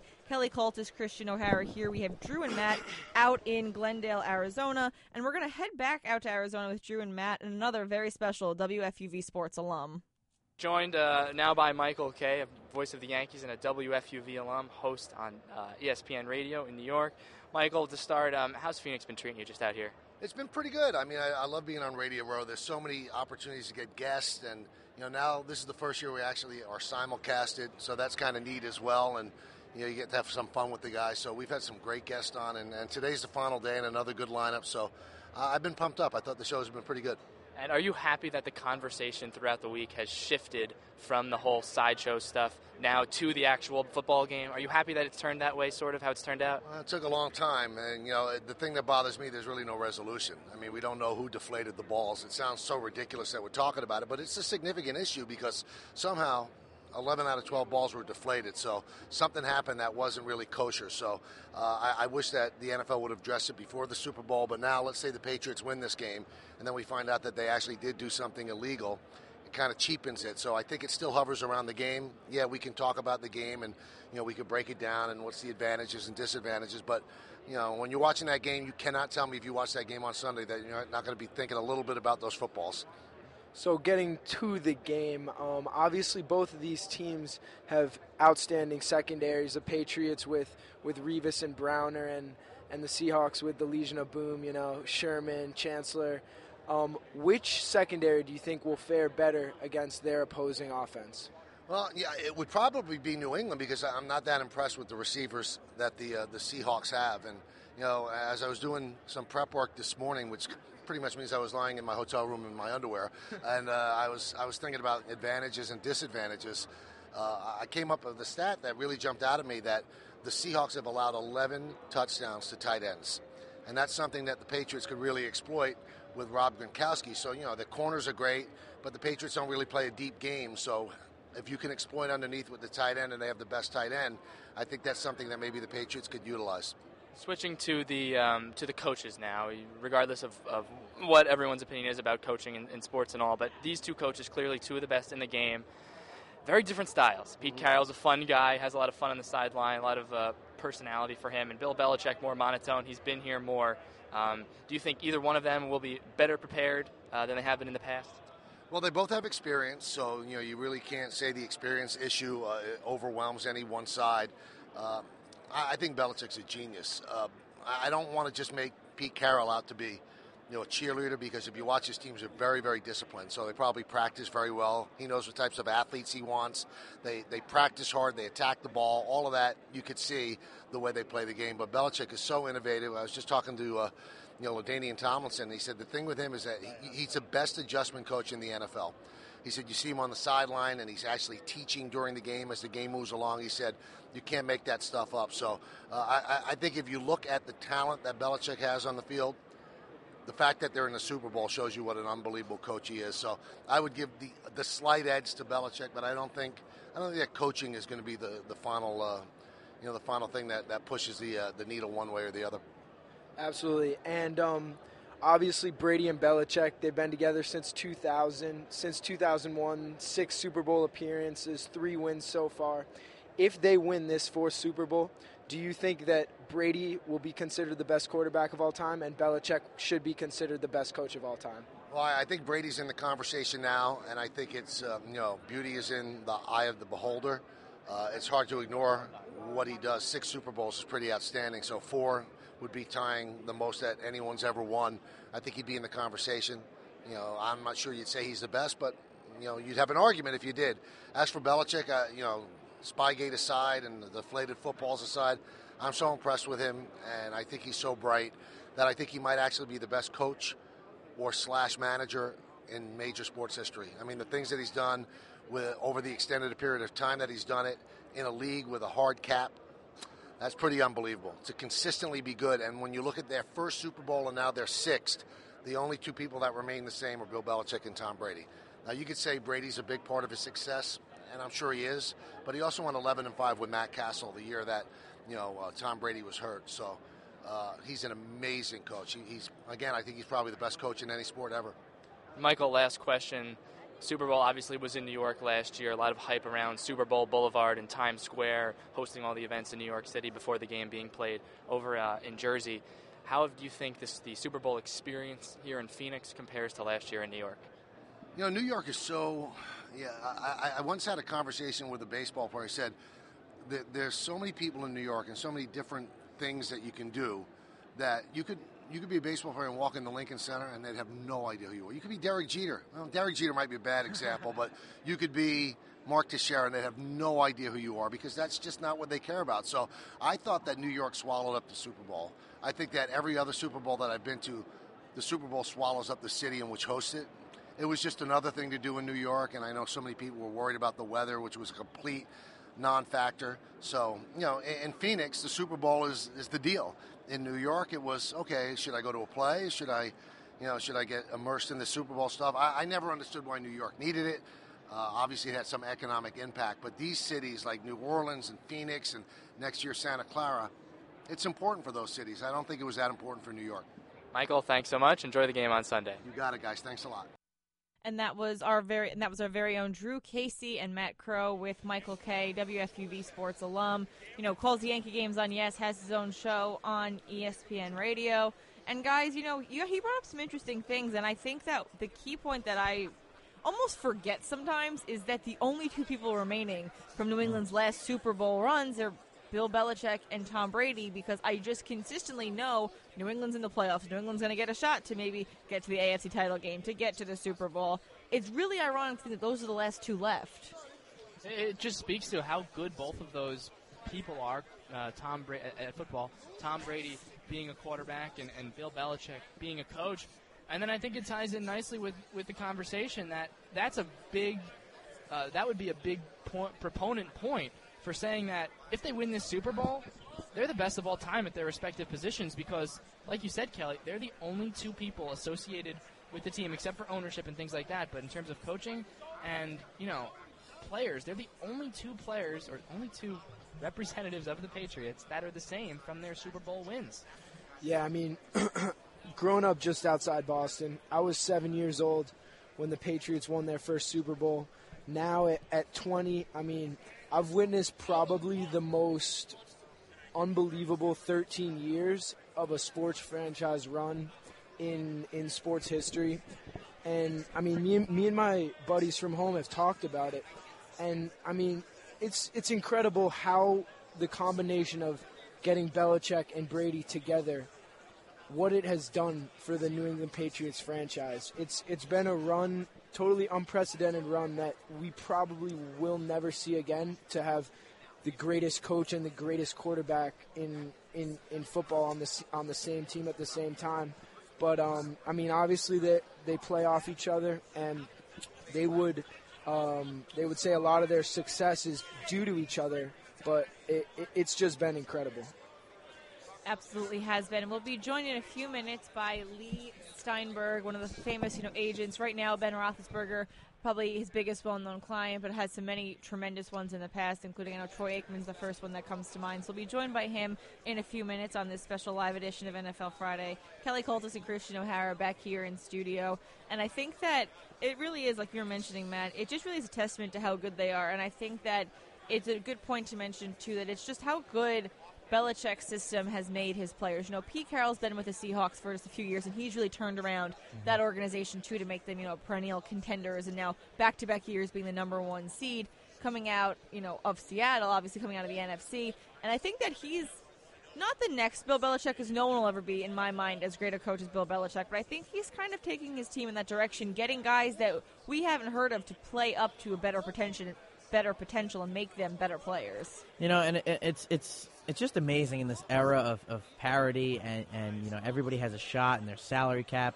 stuff and, and, and you know it, when you win the Super Bowl, it's almost like the NFL, you know, designs you to get weaker as a team, or you know, because they give you that last first round draft pick. They, they, you know, the salary cap prevents you from keeping all your guys mm-hmm. and, and signing all of them to massive contracts. So you know, just it's just natural that guys come and go, and it's just year after year, Bill Belichick with whoever he's has on his roster gets the most out of them. And you know what? They're they're always in the playoffs. They win the AFC East every year, and it's just it's just a testament to his philosophy and his approach that if everybody does their job, we're going to be okay. If everybody is doing their job and on the same page and is doing what they're coached to do, we're going to be successful and win football games. It's just unbelievable. I I don't know if we'll ever see another run like it. It's it's just it's crazy. It, it really is the unprecedented success it really is just just incredible that that, the Patriots. You just it, look at the last time team won back to back Super Bowl championships. It's the New England Patriots in 2003 and and 2004, and you know every year it's just AFC championship after AFC championship, and mm-hmm. you know, there's no other way to to describe it than yeah. just straight up incredible, straight up incredible that a, a team that has changed so much, except for the head coach and the quarterback is so so successful. You know, and, and one stat, one stat that I just want to bring up that honestly it blew my mind to be honest. You know, and and as as great a quarterback as he is, and I think he is one of the best ever. He's in the first ballot Hall of Famer. Um, Tom Brady has played in nine AFC Championship games. I think Peyton Manning has nine one and done playoff games in his career. Mm-hmm. So you just look at that and it's just like, how can this guy, Peyton Manning, who's so good in the regular season, in the regular season, just you know, I mean, he he's a different quarterback in the postseason, but you know, just to, to compare those two players like that and, and realize Brady has had so much more success in terms of winning in, in the postseason in his career, it's just mind boggling. Yeah, it is, and I mean here here on uh, on Radio Row with Drew Casey, I'm Matt Crowe, and we've seen all types of uh, all types of athletes walking by. We just got Jimmy Graham uh, uh, passing right by our, our table. Seen uh, Drew Brees earlier today throwing throwing Jimmy some touchdowns maybe next season. Yeah, talk about a contrast too. Jimmy Graham is a huge human being, and uh, Drew Brees not not as much. I believe I, you know, I'm a little bit taller than him. But to bring this back to the game, yes, I'm going to figure out a way to do it. You talk about Tom Brady and his success, and a lot of the success that he's had is is because he's able to create, you know, create wide receivers and tight ends. You, you, you get these no-name guys, and they become huge guys. Rob Gronkowski's a very talented guy. Jimmy Graham's a very talented guy. But if you don't have Drew Brees and, and Tom Brady, respectively, throwing them the football, I'm curious what kind of, of tight ends did, did they become? And, you know, does Rob Gronkowski, you know, do what he's done over the last few years without Tom Brady throwing him the football? It's, it's obviously impossible to have an answer to that, but Tom Brady's ability to make receivers, you know, anyone who's who has hands, you know, into a into a NFL receiver, I mean- that sometimes is just incredible. Look look at look at Julian Edelman. He's five five ten. That's that's my height. I mean, Tom Brady's made him one of the one of the best slot players in the league. Look at Welker. I think that I think Brady um, helped him with a, with a lot of that success. I mean, they, they've the Patriots have totally created another position in football with with the you know short, real fast slot wide receiver. Absolutely. I think that, you know, Wes Welker obviously was the first one that really revolutionized that position, I guess, at New England Patriots. But mm-hmm. they have just taken it and they've been plugging guys into it. I mean, Danny Amendola was someone who was supposed to take over that role. Right, and then as yeah. Matt just mentioned, it's been Julian Edelman. It's been someone who's been stepping up in that position to fill it. It's not, you know, it doesn't have to have that position, but the New England offense seems to just create it and make it run so efficiently. I mean, you saw last season guys like you know Kenbrell, Kenbrell Thompkins and Aaron Dobson. Exactly. They made the AFC Championship game with those guys, Mm-hmm. and you know it's just again. I mean, I, I hate to beat a dead horse here, but you know, again, it's a, it's a it's a testament to. I think that honestly, that might have been Bill Belichick's best coaching job. I you know, agree. to take that group of guys and, and they had injuries across the board on defense last year. Guys like Wilfork going down. It's just a plethora of injuries. To take that group to the AFC title game and only lose by ten. I Yeah, mean, exactly. It wasn't they got blown out. exactly. And, and you know, it's just it's it's it's a testament to how how good that guy is. And you know, he's been around winning football.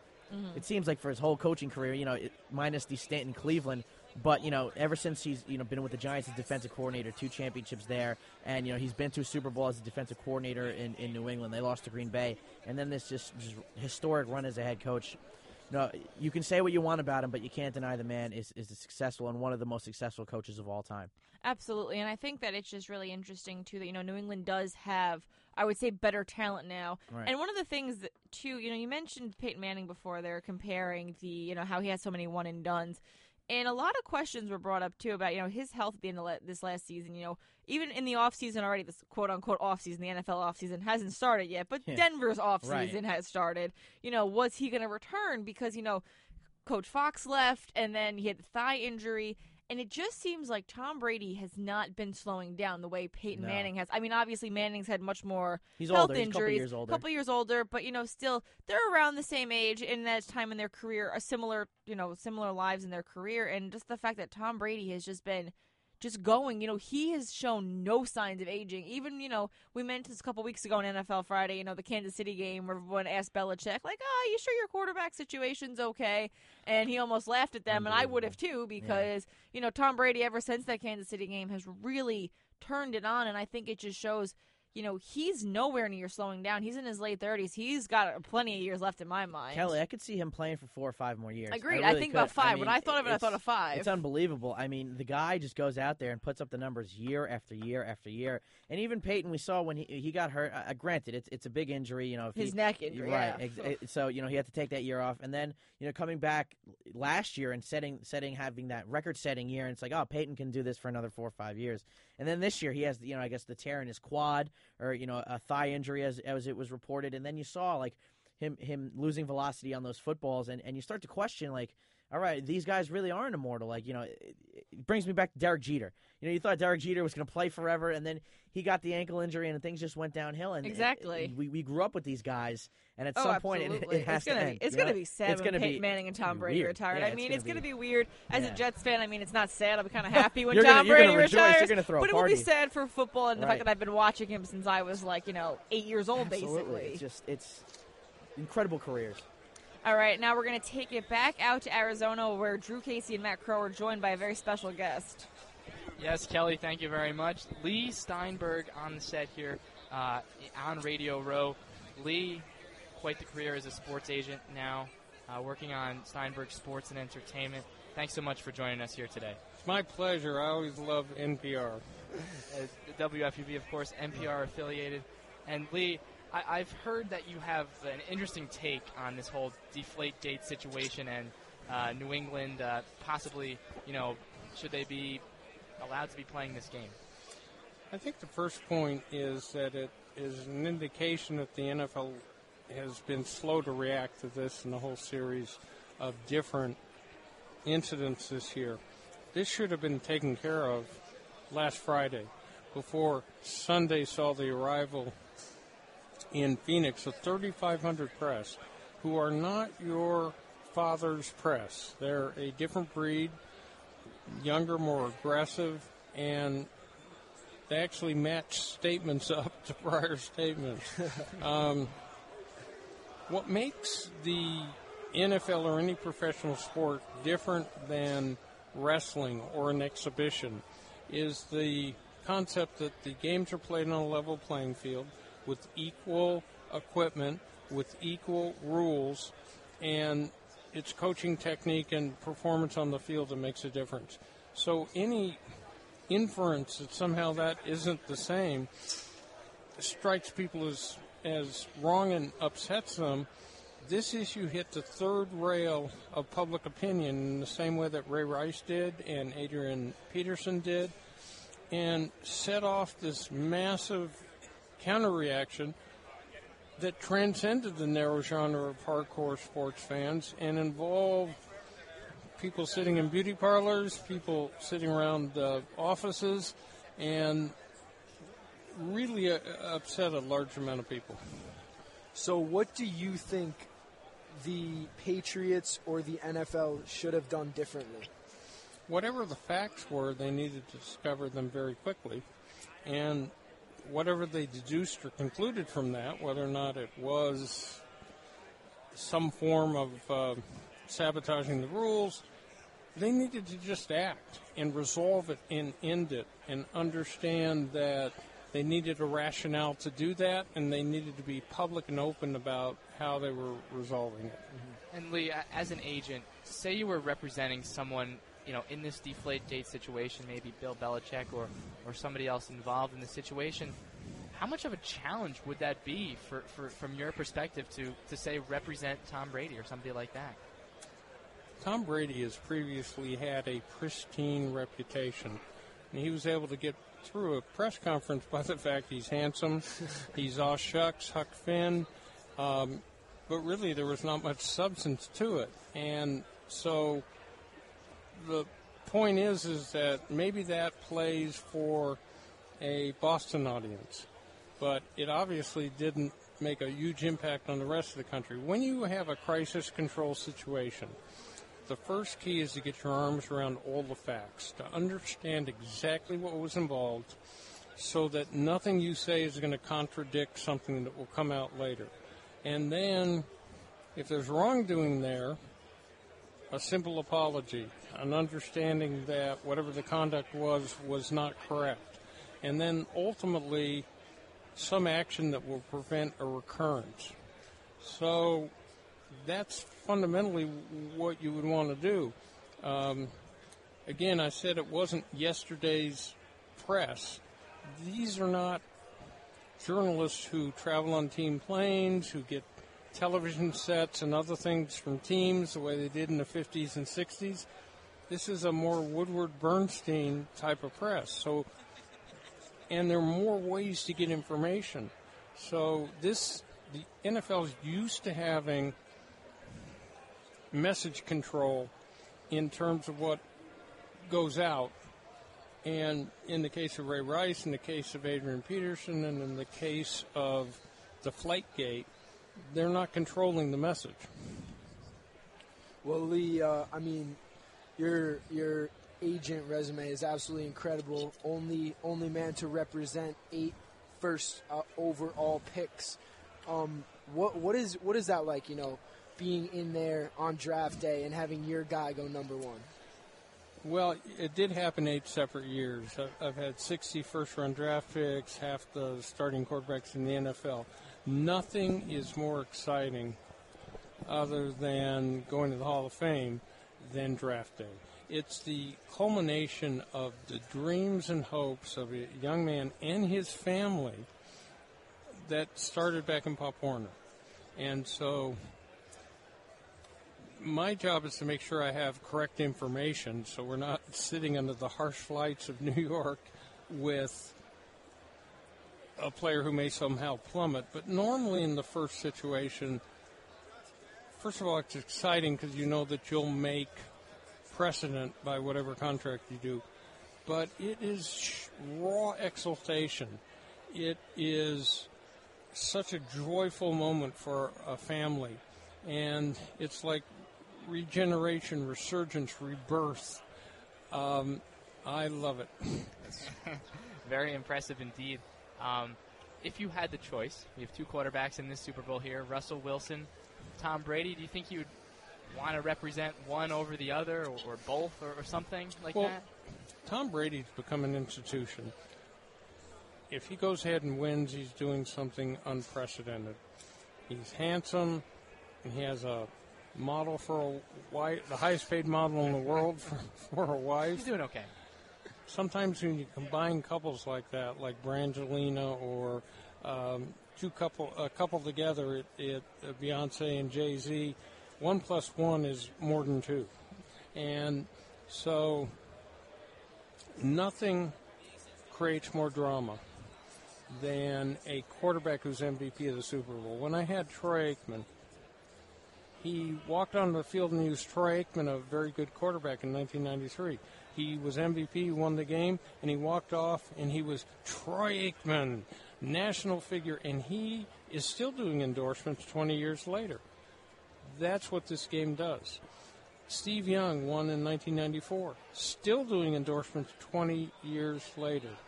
So they both have wonderful stories. With this is a third round draft pick and a sixth round draft pick who are but one young player who in three years has the potential to win two Super Bowls. Now, I'm not. That is so aberrational. It's so against odds. It's so against the norm. And he's got a gripping story. Every man can identify with Russell Wilson. He's not six foot five. He uh, didn't come out of the top of the draft. He had to change schools. So he's a wonderful story. Tom Brady is an institution, you'd probably take the younger quarterback because he's got years to play. Um, but this is the Super Bowl of marketing as well as the Super Bowl on the field. And, and again, it transcends the narrow genre of hardcore sports fans.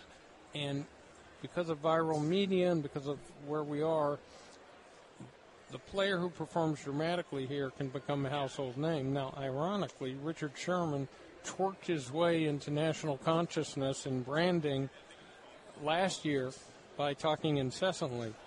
And now you have a quarterback who's gone Greta Garbo, mum, um, who's also carving out a niche for the rebel, the anti establishment. And by not saying anything, he's. Uh, creating marketability for himself also. Well, like, like you said, Leigh, Russell Wilson, obviously a third round draft pick. Tom Brady, 199th overall in the sixth round. How do players like that slide so much in the draft? And, you know, as an agent, do, do you kind of look for those hidden gems that might go later in the draft but have the talent and have the potential to be great? So let's take the quarterback position. 15 of the 32 teams in the NFL only carry two quarterbacks. Because of that, that makes it more difficult for the next Tom Brady to even make the team. Because if you have two quarterbacks, the starter and then usually a veteran backup. Um, there is no such thing as a backup quarterback. So think about it. The backup quarterback is like Prince uh, Charles. He's uh, walking around cracking champagne bottles, uh, christening boats, you know, attending exhibitions.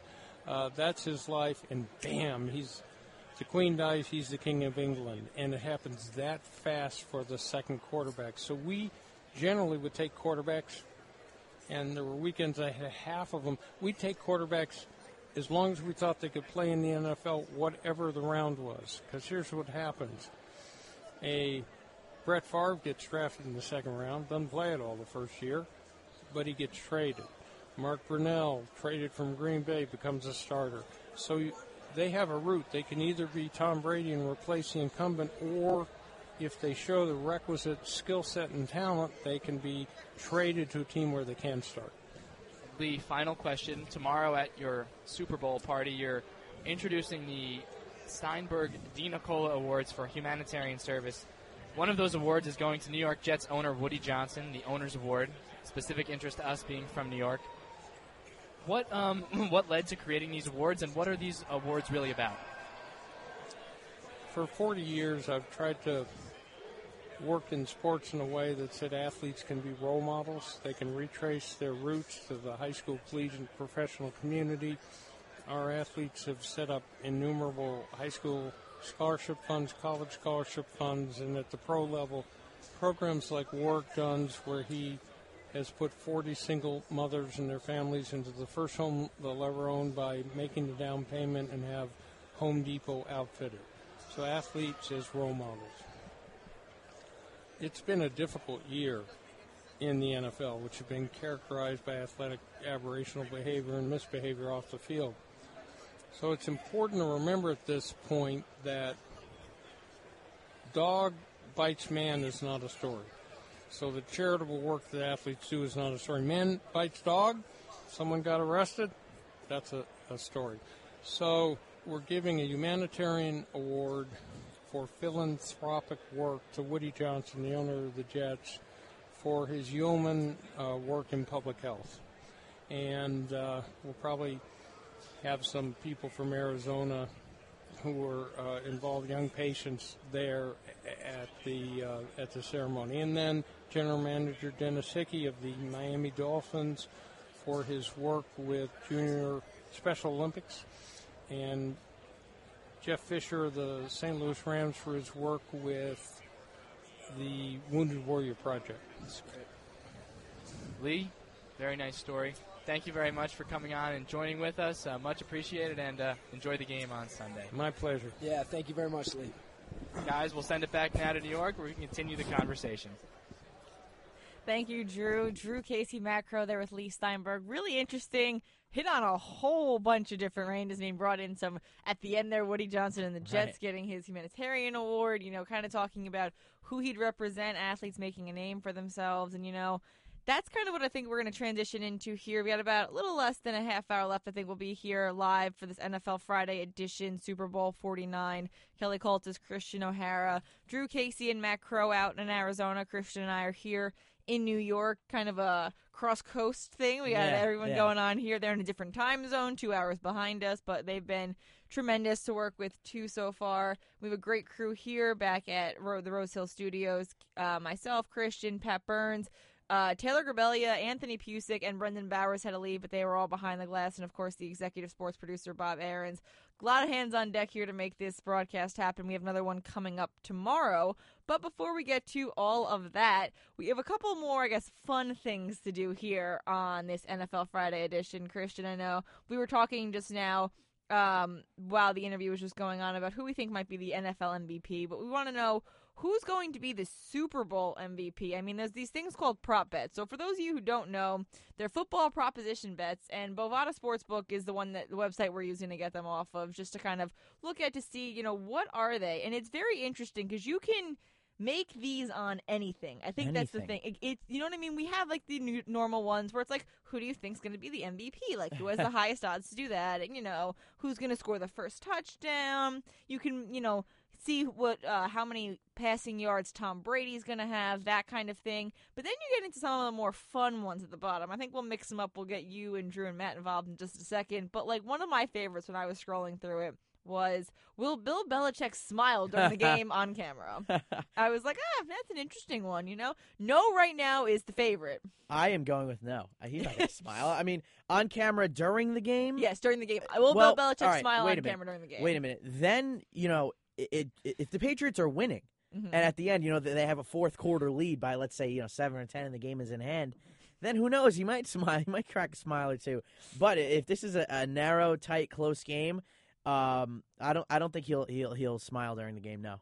Uh, that's very entertaining too. You can also, you know, pick the color of his hoodie and the Oh, man. type of his hoodie because you know there's Ooh, both. So you have colors. We can get gray, blue, or red, and then we have Yeah. sleeves cut or sleeves intact. I he's not going with the red because that ruined the perfect season. um, so I think he's going to go with the blue. Pat, my uh, producer, That's the uh, you know- even money quote yeah, unquote Pat, right now. Pat Burns is saying the sleeves cut. I don't think he's going with the sleeves cut. I think he's going to go with with sleeves, but a blue sweatshirt. Sleeves cut is the favorite though right now. Just It so is, you know, but Pat I'm Burns I'm is going with I'm going that. against sleeves cut. That's very interesting. I'd like to get Drew and Matt's take if we can bring them back up from Arizona, get their take on this, guys. Drew, I, I have I have a. I'd like to go back to the smiling one. Yes, Ah, I yes. would as Oh, well. man. Because Okay. this morning, Bel- Bill Belichick laughed at 10:48 a.m. and the only reason I know that is because I tweeted it. Yeah, you got you got to record that. Yeah, well, so I don't know if he's going to do it during the game, um, but he did smile today after that, that short laugh at his uh, joint press conference with Pete Carroll. You know what? I'm gonna I'm gonna go ahead and put my life on Tom Brady smiling with about 20 seconds left to play up by Ooh. up Your by life, you're putting me in a terrible position here at the end of the game. oh my god. up I'm by gonna fly home seven up by seven as Brady takes a knee. I, I, I think he'll definitely crack a crack a smile there. So you're picking Seattle, Matt. Essentially, that's what he said. basically. we'll get into all our predictions first, though, too, but a couple more of these. We'll go back to some more of the uh, regular ones for a second. Who do you guys think is going to be the uh, Super Bowl 49 MVP? Um, boy. Because the uh, right now the heavy favorite is Tom Brady at nine to five. Russell Wilson and Marshawn Lynch and Gronkowski are the next that follow in suit. Okay. How about this guy? How about we go with a favorite and then a wild card? All right, You know. Okay, I Yeah, like I that. like that. interesting. So so I'm I'm gonna start. I'm gonna go with my favorite to be Tom Brady. Okay. Uh, I'm gonna take the the obvious choice there. Um, my wild card, um, Tim Wright. Tim Wright's gonna score two touchdowns. Ah, alrighty. So you're sticking with this boy Yeah, Tim, right? You're yeah, riding or dying yeah. with him today. Kristian, I love it. right. Drew, Favorite. Can I do two wild cards, or is that not allowed? Yeah, do whatever sure, you want. do whatever you want to. I'm, Drew. I'm, I'm going to go with two, and uh, I'm going to go defense and offense. okay. Defensive side, Kam Chancellor. Ooh, Seattle that- Okay, that's, Seahawks. That's like solid. that. Yeah, I like- like that's a that. solid That's one. solid. Pick six in the second half, which Ooh. leads them to victory. Wow. Okay. And then this one is just like this is the more of the wild Oh, card boy. here. Uh-huh. Luke Wilson game-winning touchdown from 30 yards out. Okay, in I can- final Alright. two minutes I can see Alright. that. I can for see the that. Seattle Seahawks as well. So I'm going Chancellor and Wilson as my uh, I can see wild cards, but the legitimate favorite is Tom Brady for me. Also, like Right. obviously for obvious reasons. Yeah, I'll, I'll go. I'll go Brady as the favorite for sure, but um, not far behind him with my wild card. I'm gonna go LeGarrette Blunt. I Ah, think that okay. I think he's gonna have a great game running the football, and I think you know wh- when they get close to the end zone, they they do like to throw to Gron- Gronkowski, but they also really like to run the ball. So look for Blunt with maybe maybe two touchdowns, and uh, if he if he runs for you know 120, 130, I think he could definitely be in the MVP discussion. I think, Solid. for my mind, the most fun MVP, just because of what would happen, would be Marshawn Oh, Lynch. yeah, oh. Just because the entertainment Marshawn. factor Oh boy. would be tremendous for me if that happened. And then I think that maybe a wild card, eh, kind of a wild card, I guess, would be Darrelle Revis, just because I think Yeah. that's someone that I think I'd be just, it would be good for me. I'm a fan of his. I've been a fan for his for a couple of years now. I think that it'd be really cool to see him win the Super Bowl I, MVP. I think I think Boomer Esiason picked Darrelle Revis. As a Super Bowl MVP. So you know, a job, little bit- Boomer. We're thinking yeah, along the same yeah, lines here. Like yeah. this. So uh, you know, not not totally crazy. I could see it. Darrelle Revis with a pick six. You know, a couple picks in the game. You know, it could happen. All right, guys. Next question: Who will score the Wait, Kelly, first Kelly, touchdown to in the game? What'd you say there, Drew? You have to answer. Oh, you did answer. I did it. Yeah. Oh, jeez. Come on, Drew. You're not Oh, listening to what I'm saying now. Sorry, You're, sorry. Ouch, It's, this it's- This it's the time change. It's the time change. Sorry. Uh-huh, you're a couple hours d- delayed d- there delayed in it. processing the information. Carry on. Um, so, Marshawn Lynch and Darrelle Revis for my choices. So, for you guys, who's the first player to score the first touchdown in the game? Um, I'm going with Brandon LaFell. Wow. Yeah. Okay. You're going wild card here Brandon at the LaFell. start. All right. LeGarrette Blunt. Okay. Uh, I mean, I'm there. I'm there with you guys both that the Patriots will score the first touchdown in the game, but I'm gonna have to give it to my man Rob Gronkowski. I'm gonna go with. I'm gonna stick with the Patriots too. I think they're gonna score first. I'm gonna go with Julian Edelman on this one too, just to be Okay. different Okay. for Yeah. that one because I think that we can't all have the same ones. Um, let's see what else we've got here. We can do getting to some more of the fun ones, and we'll go back to one or two more before we do our picks here. So we got to Bill Belichick and Brady, and we did the hood types there. So Kristian, you know, not really re- related to the game, but kind of. Yeah, the question is, how long will it take Idina Menzel to Oh, sing the geez. national anthem? Over two minutes or under two minutes? Um, Do we know what it was last year? yeah. it's like two oh four was it? I feel like You it was two and change. I feel like it was like two and change. I'll go Okay. under. I'll go under. I, She's I'm gonna going to say she's short getting in at 158. All right, guys. Oh, I'm trying to pull up the, the, the average statistic over the last 48 All right, Super Drew, Bowls. Come go. on, we're man. Not, We're we're not putting gonna you on the find spot. It. We're not going to find it. Uh, average late to the Super Bowl national anthem, Idina Menzel. She's got a beautiful voice, and I, I She hope really she. does. I, I hope it goes for longer than two minutes. I'm going over. She, yeah, she's gonna belt it for sure. Uh, th- this one's definitely going over. All right. Um, now, what color will the Gatorade or whatever the liquid is? I don't know why they said or liquid. Usually it's Gatorade. Um, what color will the Gatorade be that is dumped on the head coach of the winning Super Bowl team? Just so you know, the choices are orange, yellow, uh, water, uh, blue, red, or green. Okay, so if it is Seattle, I- I'm going green. Okay. If it's New England, I'm going red. Interesting. Uh, the favorite right now, just so everyone knows, is orange at three to two, which is very interesting to me. But uh, Yeah, I don't know. you guys out there, Well, my choice was going to be purple, but that's not a choice. sorry. Um, so I'm going to go You're with off the board. I'm going to go with green. I'm Alright. gonna, I'm gonna go with something no one's gone for yet. Blue, one Okay. because it's my favorite color, and two, two, two because it's my favorite Gatorade flavor. So Okay, all right. I agree solid. with you on. yeah. I agree with you on that. That's my favorite too. Our producer Patrick's choice is clear. He's getting an ice, Ice bath. water, yeah. They're getting an ice bath here. ice bath. Boo. Alrighties, guys. And now the final one. We'll turn our attention to the halftime show. What will Katy Perry be wearing? So the choices are pants, which is anything that goes below her knees, shorts, uh, you know, obviously above the knees, or a skirt slash dress. Oh, man. Be- Wait, be- be- wait, I wasn't paying attention. I was trying to get that in my Okay, head. wait, okay, Yeah. hold on. Let me- Repeat the question. okay, so the way it's phrased here, I get what they're saying here. So the, the options are skirt slash dress. That's one option. So she can either have a skirt or a dress on. She can I have gotta take on notes here. Yeah. short pants or long pants. All right, well, she's not wearing long pants, that's for Right, sure. exact- okay, I'm going to that's go with cool. a skirt sh- slash dress. I mean, I don't know. We'll see. She's probably going to come out in nothing, but, you know. Before we answer over here, uh, did did anyone see her sweater yesterday? Oh, Yeah, the it was like the football football one, right? The Yeah. fo- It was very cool. I thought I thought that was uh, that that won the day. That that outfit. Drew, go for it though. All right, uh, I'm I'm gonna go with uh, with skirt slash dress Yeah, as well. yeah. I think I'm a- that's the favorite right now. I'm going to agree. I'm going to agree. There's no chance she's coming out in like jeans. No, So- no way. No, no, no, no, no, no, not at all. Oh goodness. Alrighty, guys. So now, before we let you go here and get back to things in Arizona, it's time for everyone's favorite segment of NFL Friday. It's time for our picks. All right. There's only one game to pick. We've made it. 19. This is the 19th game played for both these teams. Time for our pick selection. We're going to get everyone involved here on NFL Friday. We'll start, though, with the guys out in Arizona. So, Drew, take it away. Well, I'm gonna go with You know, let me let me tease it a little bit. Oh, boy. So after they played in a really awful game against the Green Bay Packers, now you know who it is. It's the Seattle Seahawks. They get it done. They're in great shape to repeat as Super Bowl champions. Like we said before, Russell Wilson arguably coming off his worst game in not only his professional career but in his entire career of playing football, probably since birth. Throw he threw four interceptions in the NFC Championship game. Jermaine Kearse was cursed. This he reversed the of build-up, curse. man. Yeah. He reversed the curse, won the NFC Championship by catching it. Marshawn Lynch, beast mode, enough said. Earl Thomas and Richard Sherman, they're healthy enough to help the Seahawks succeed. Tom Brady, you've done it three times. Sorry, not a fourth. Seattle, 23. New England, 17. All right, I Drew, mean- Matt, up to you. I mean, I think everyone knows where I'm going here.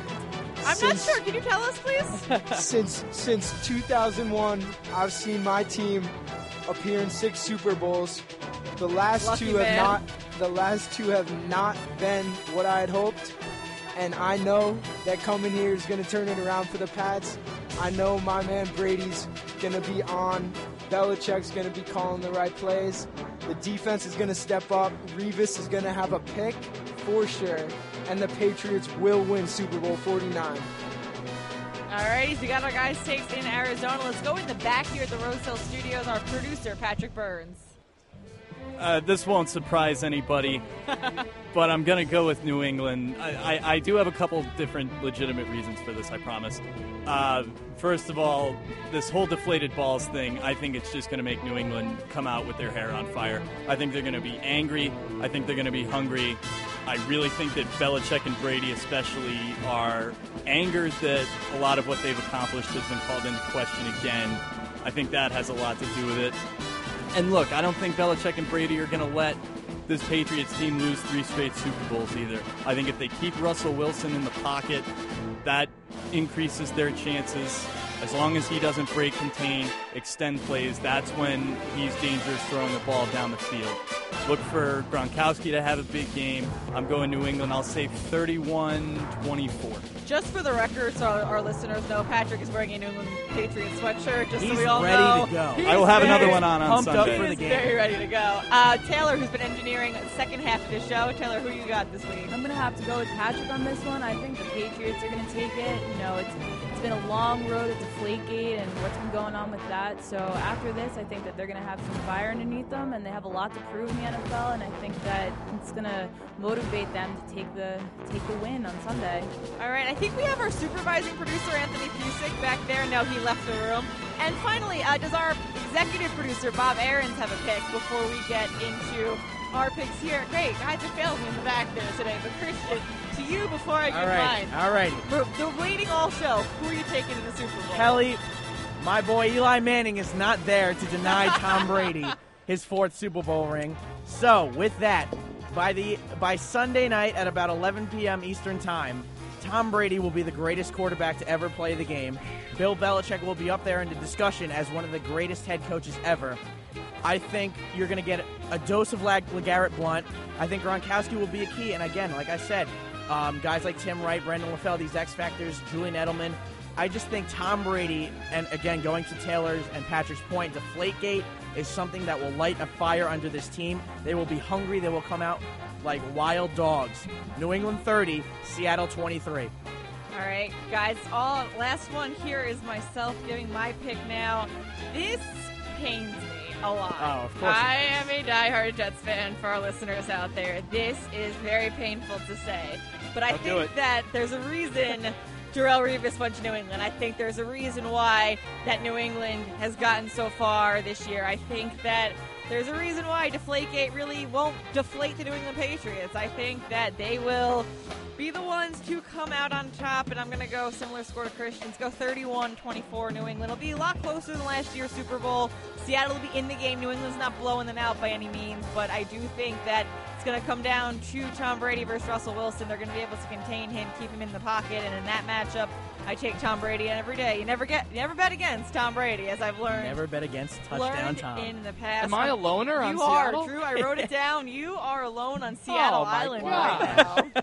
Wow. Oh man, I'm, I'm gonna have to wear my neon green sneakers tonight. I'm gonna have to do it. I, I, I don't think I gave a, a score prediction, but I'll just go with uh, Patriots by 100. well, all right, we're just lighting up every kind of bet in this game. I think we'll be blowing out all kinds of records with that one. But uh, Drew, you know what? Hey, you get gloating rights over everybody if you are the only one that Oh, has if the Seattle. Seahawks win, I do. Absolutely. How you much know, worse is it if the Patriots win? All right, well, you know, it's you're the only one. Well, It's Drew, all right. last year I covered Seattle. I picked Seattle. I was And one of the everyone few else people. picked yeah, Denver. everybody picked Denver, so I got to you know strut around the station for a week. Yeah, All right. Okay. keep that in mind. You never Okay. know.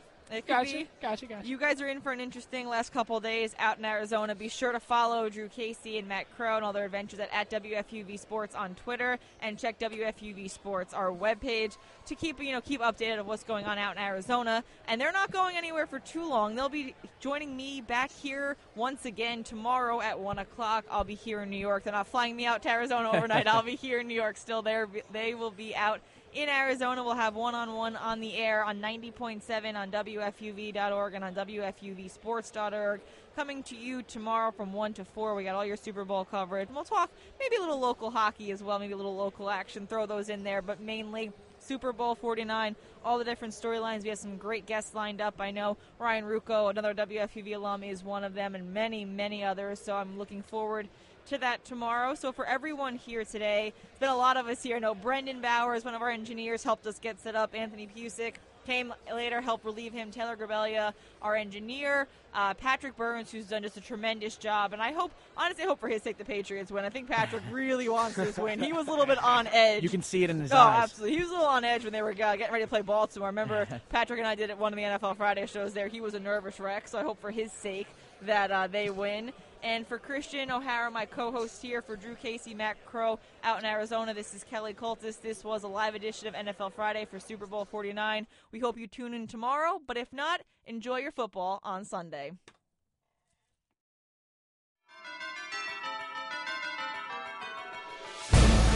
This has been One on One's NFL Friday, only on WFUVSports.org. Join us next week as we take you around the NFL. We'll see you then.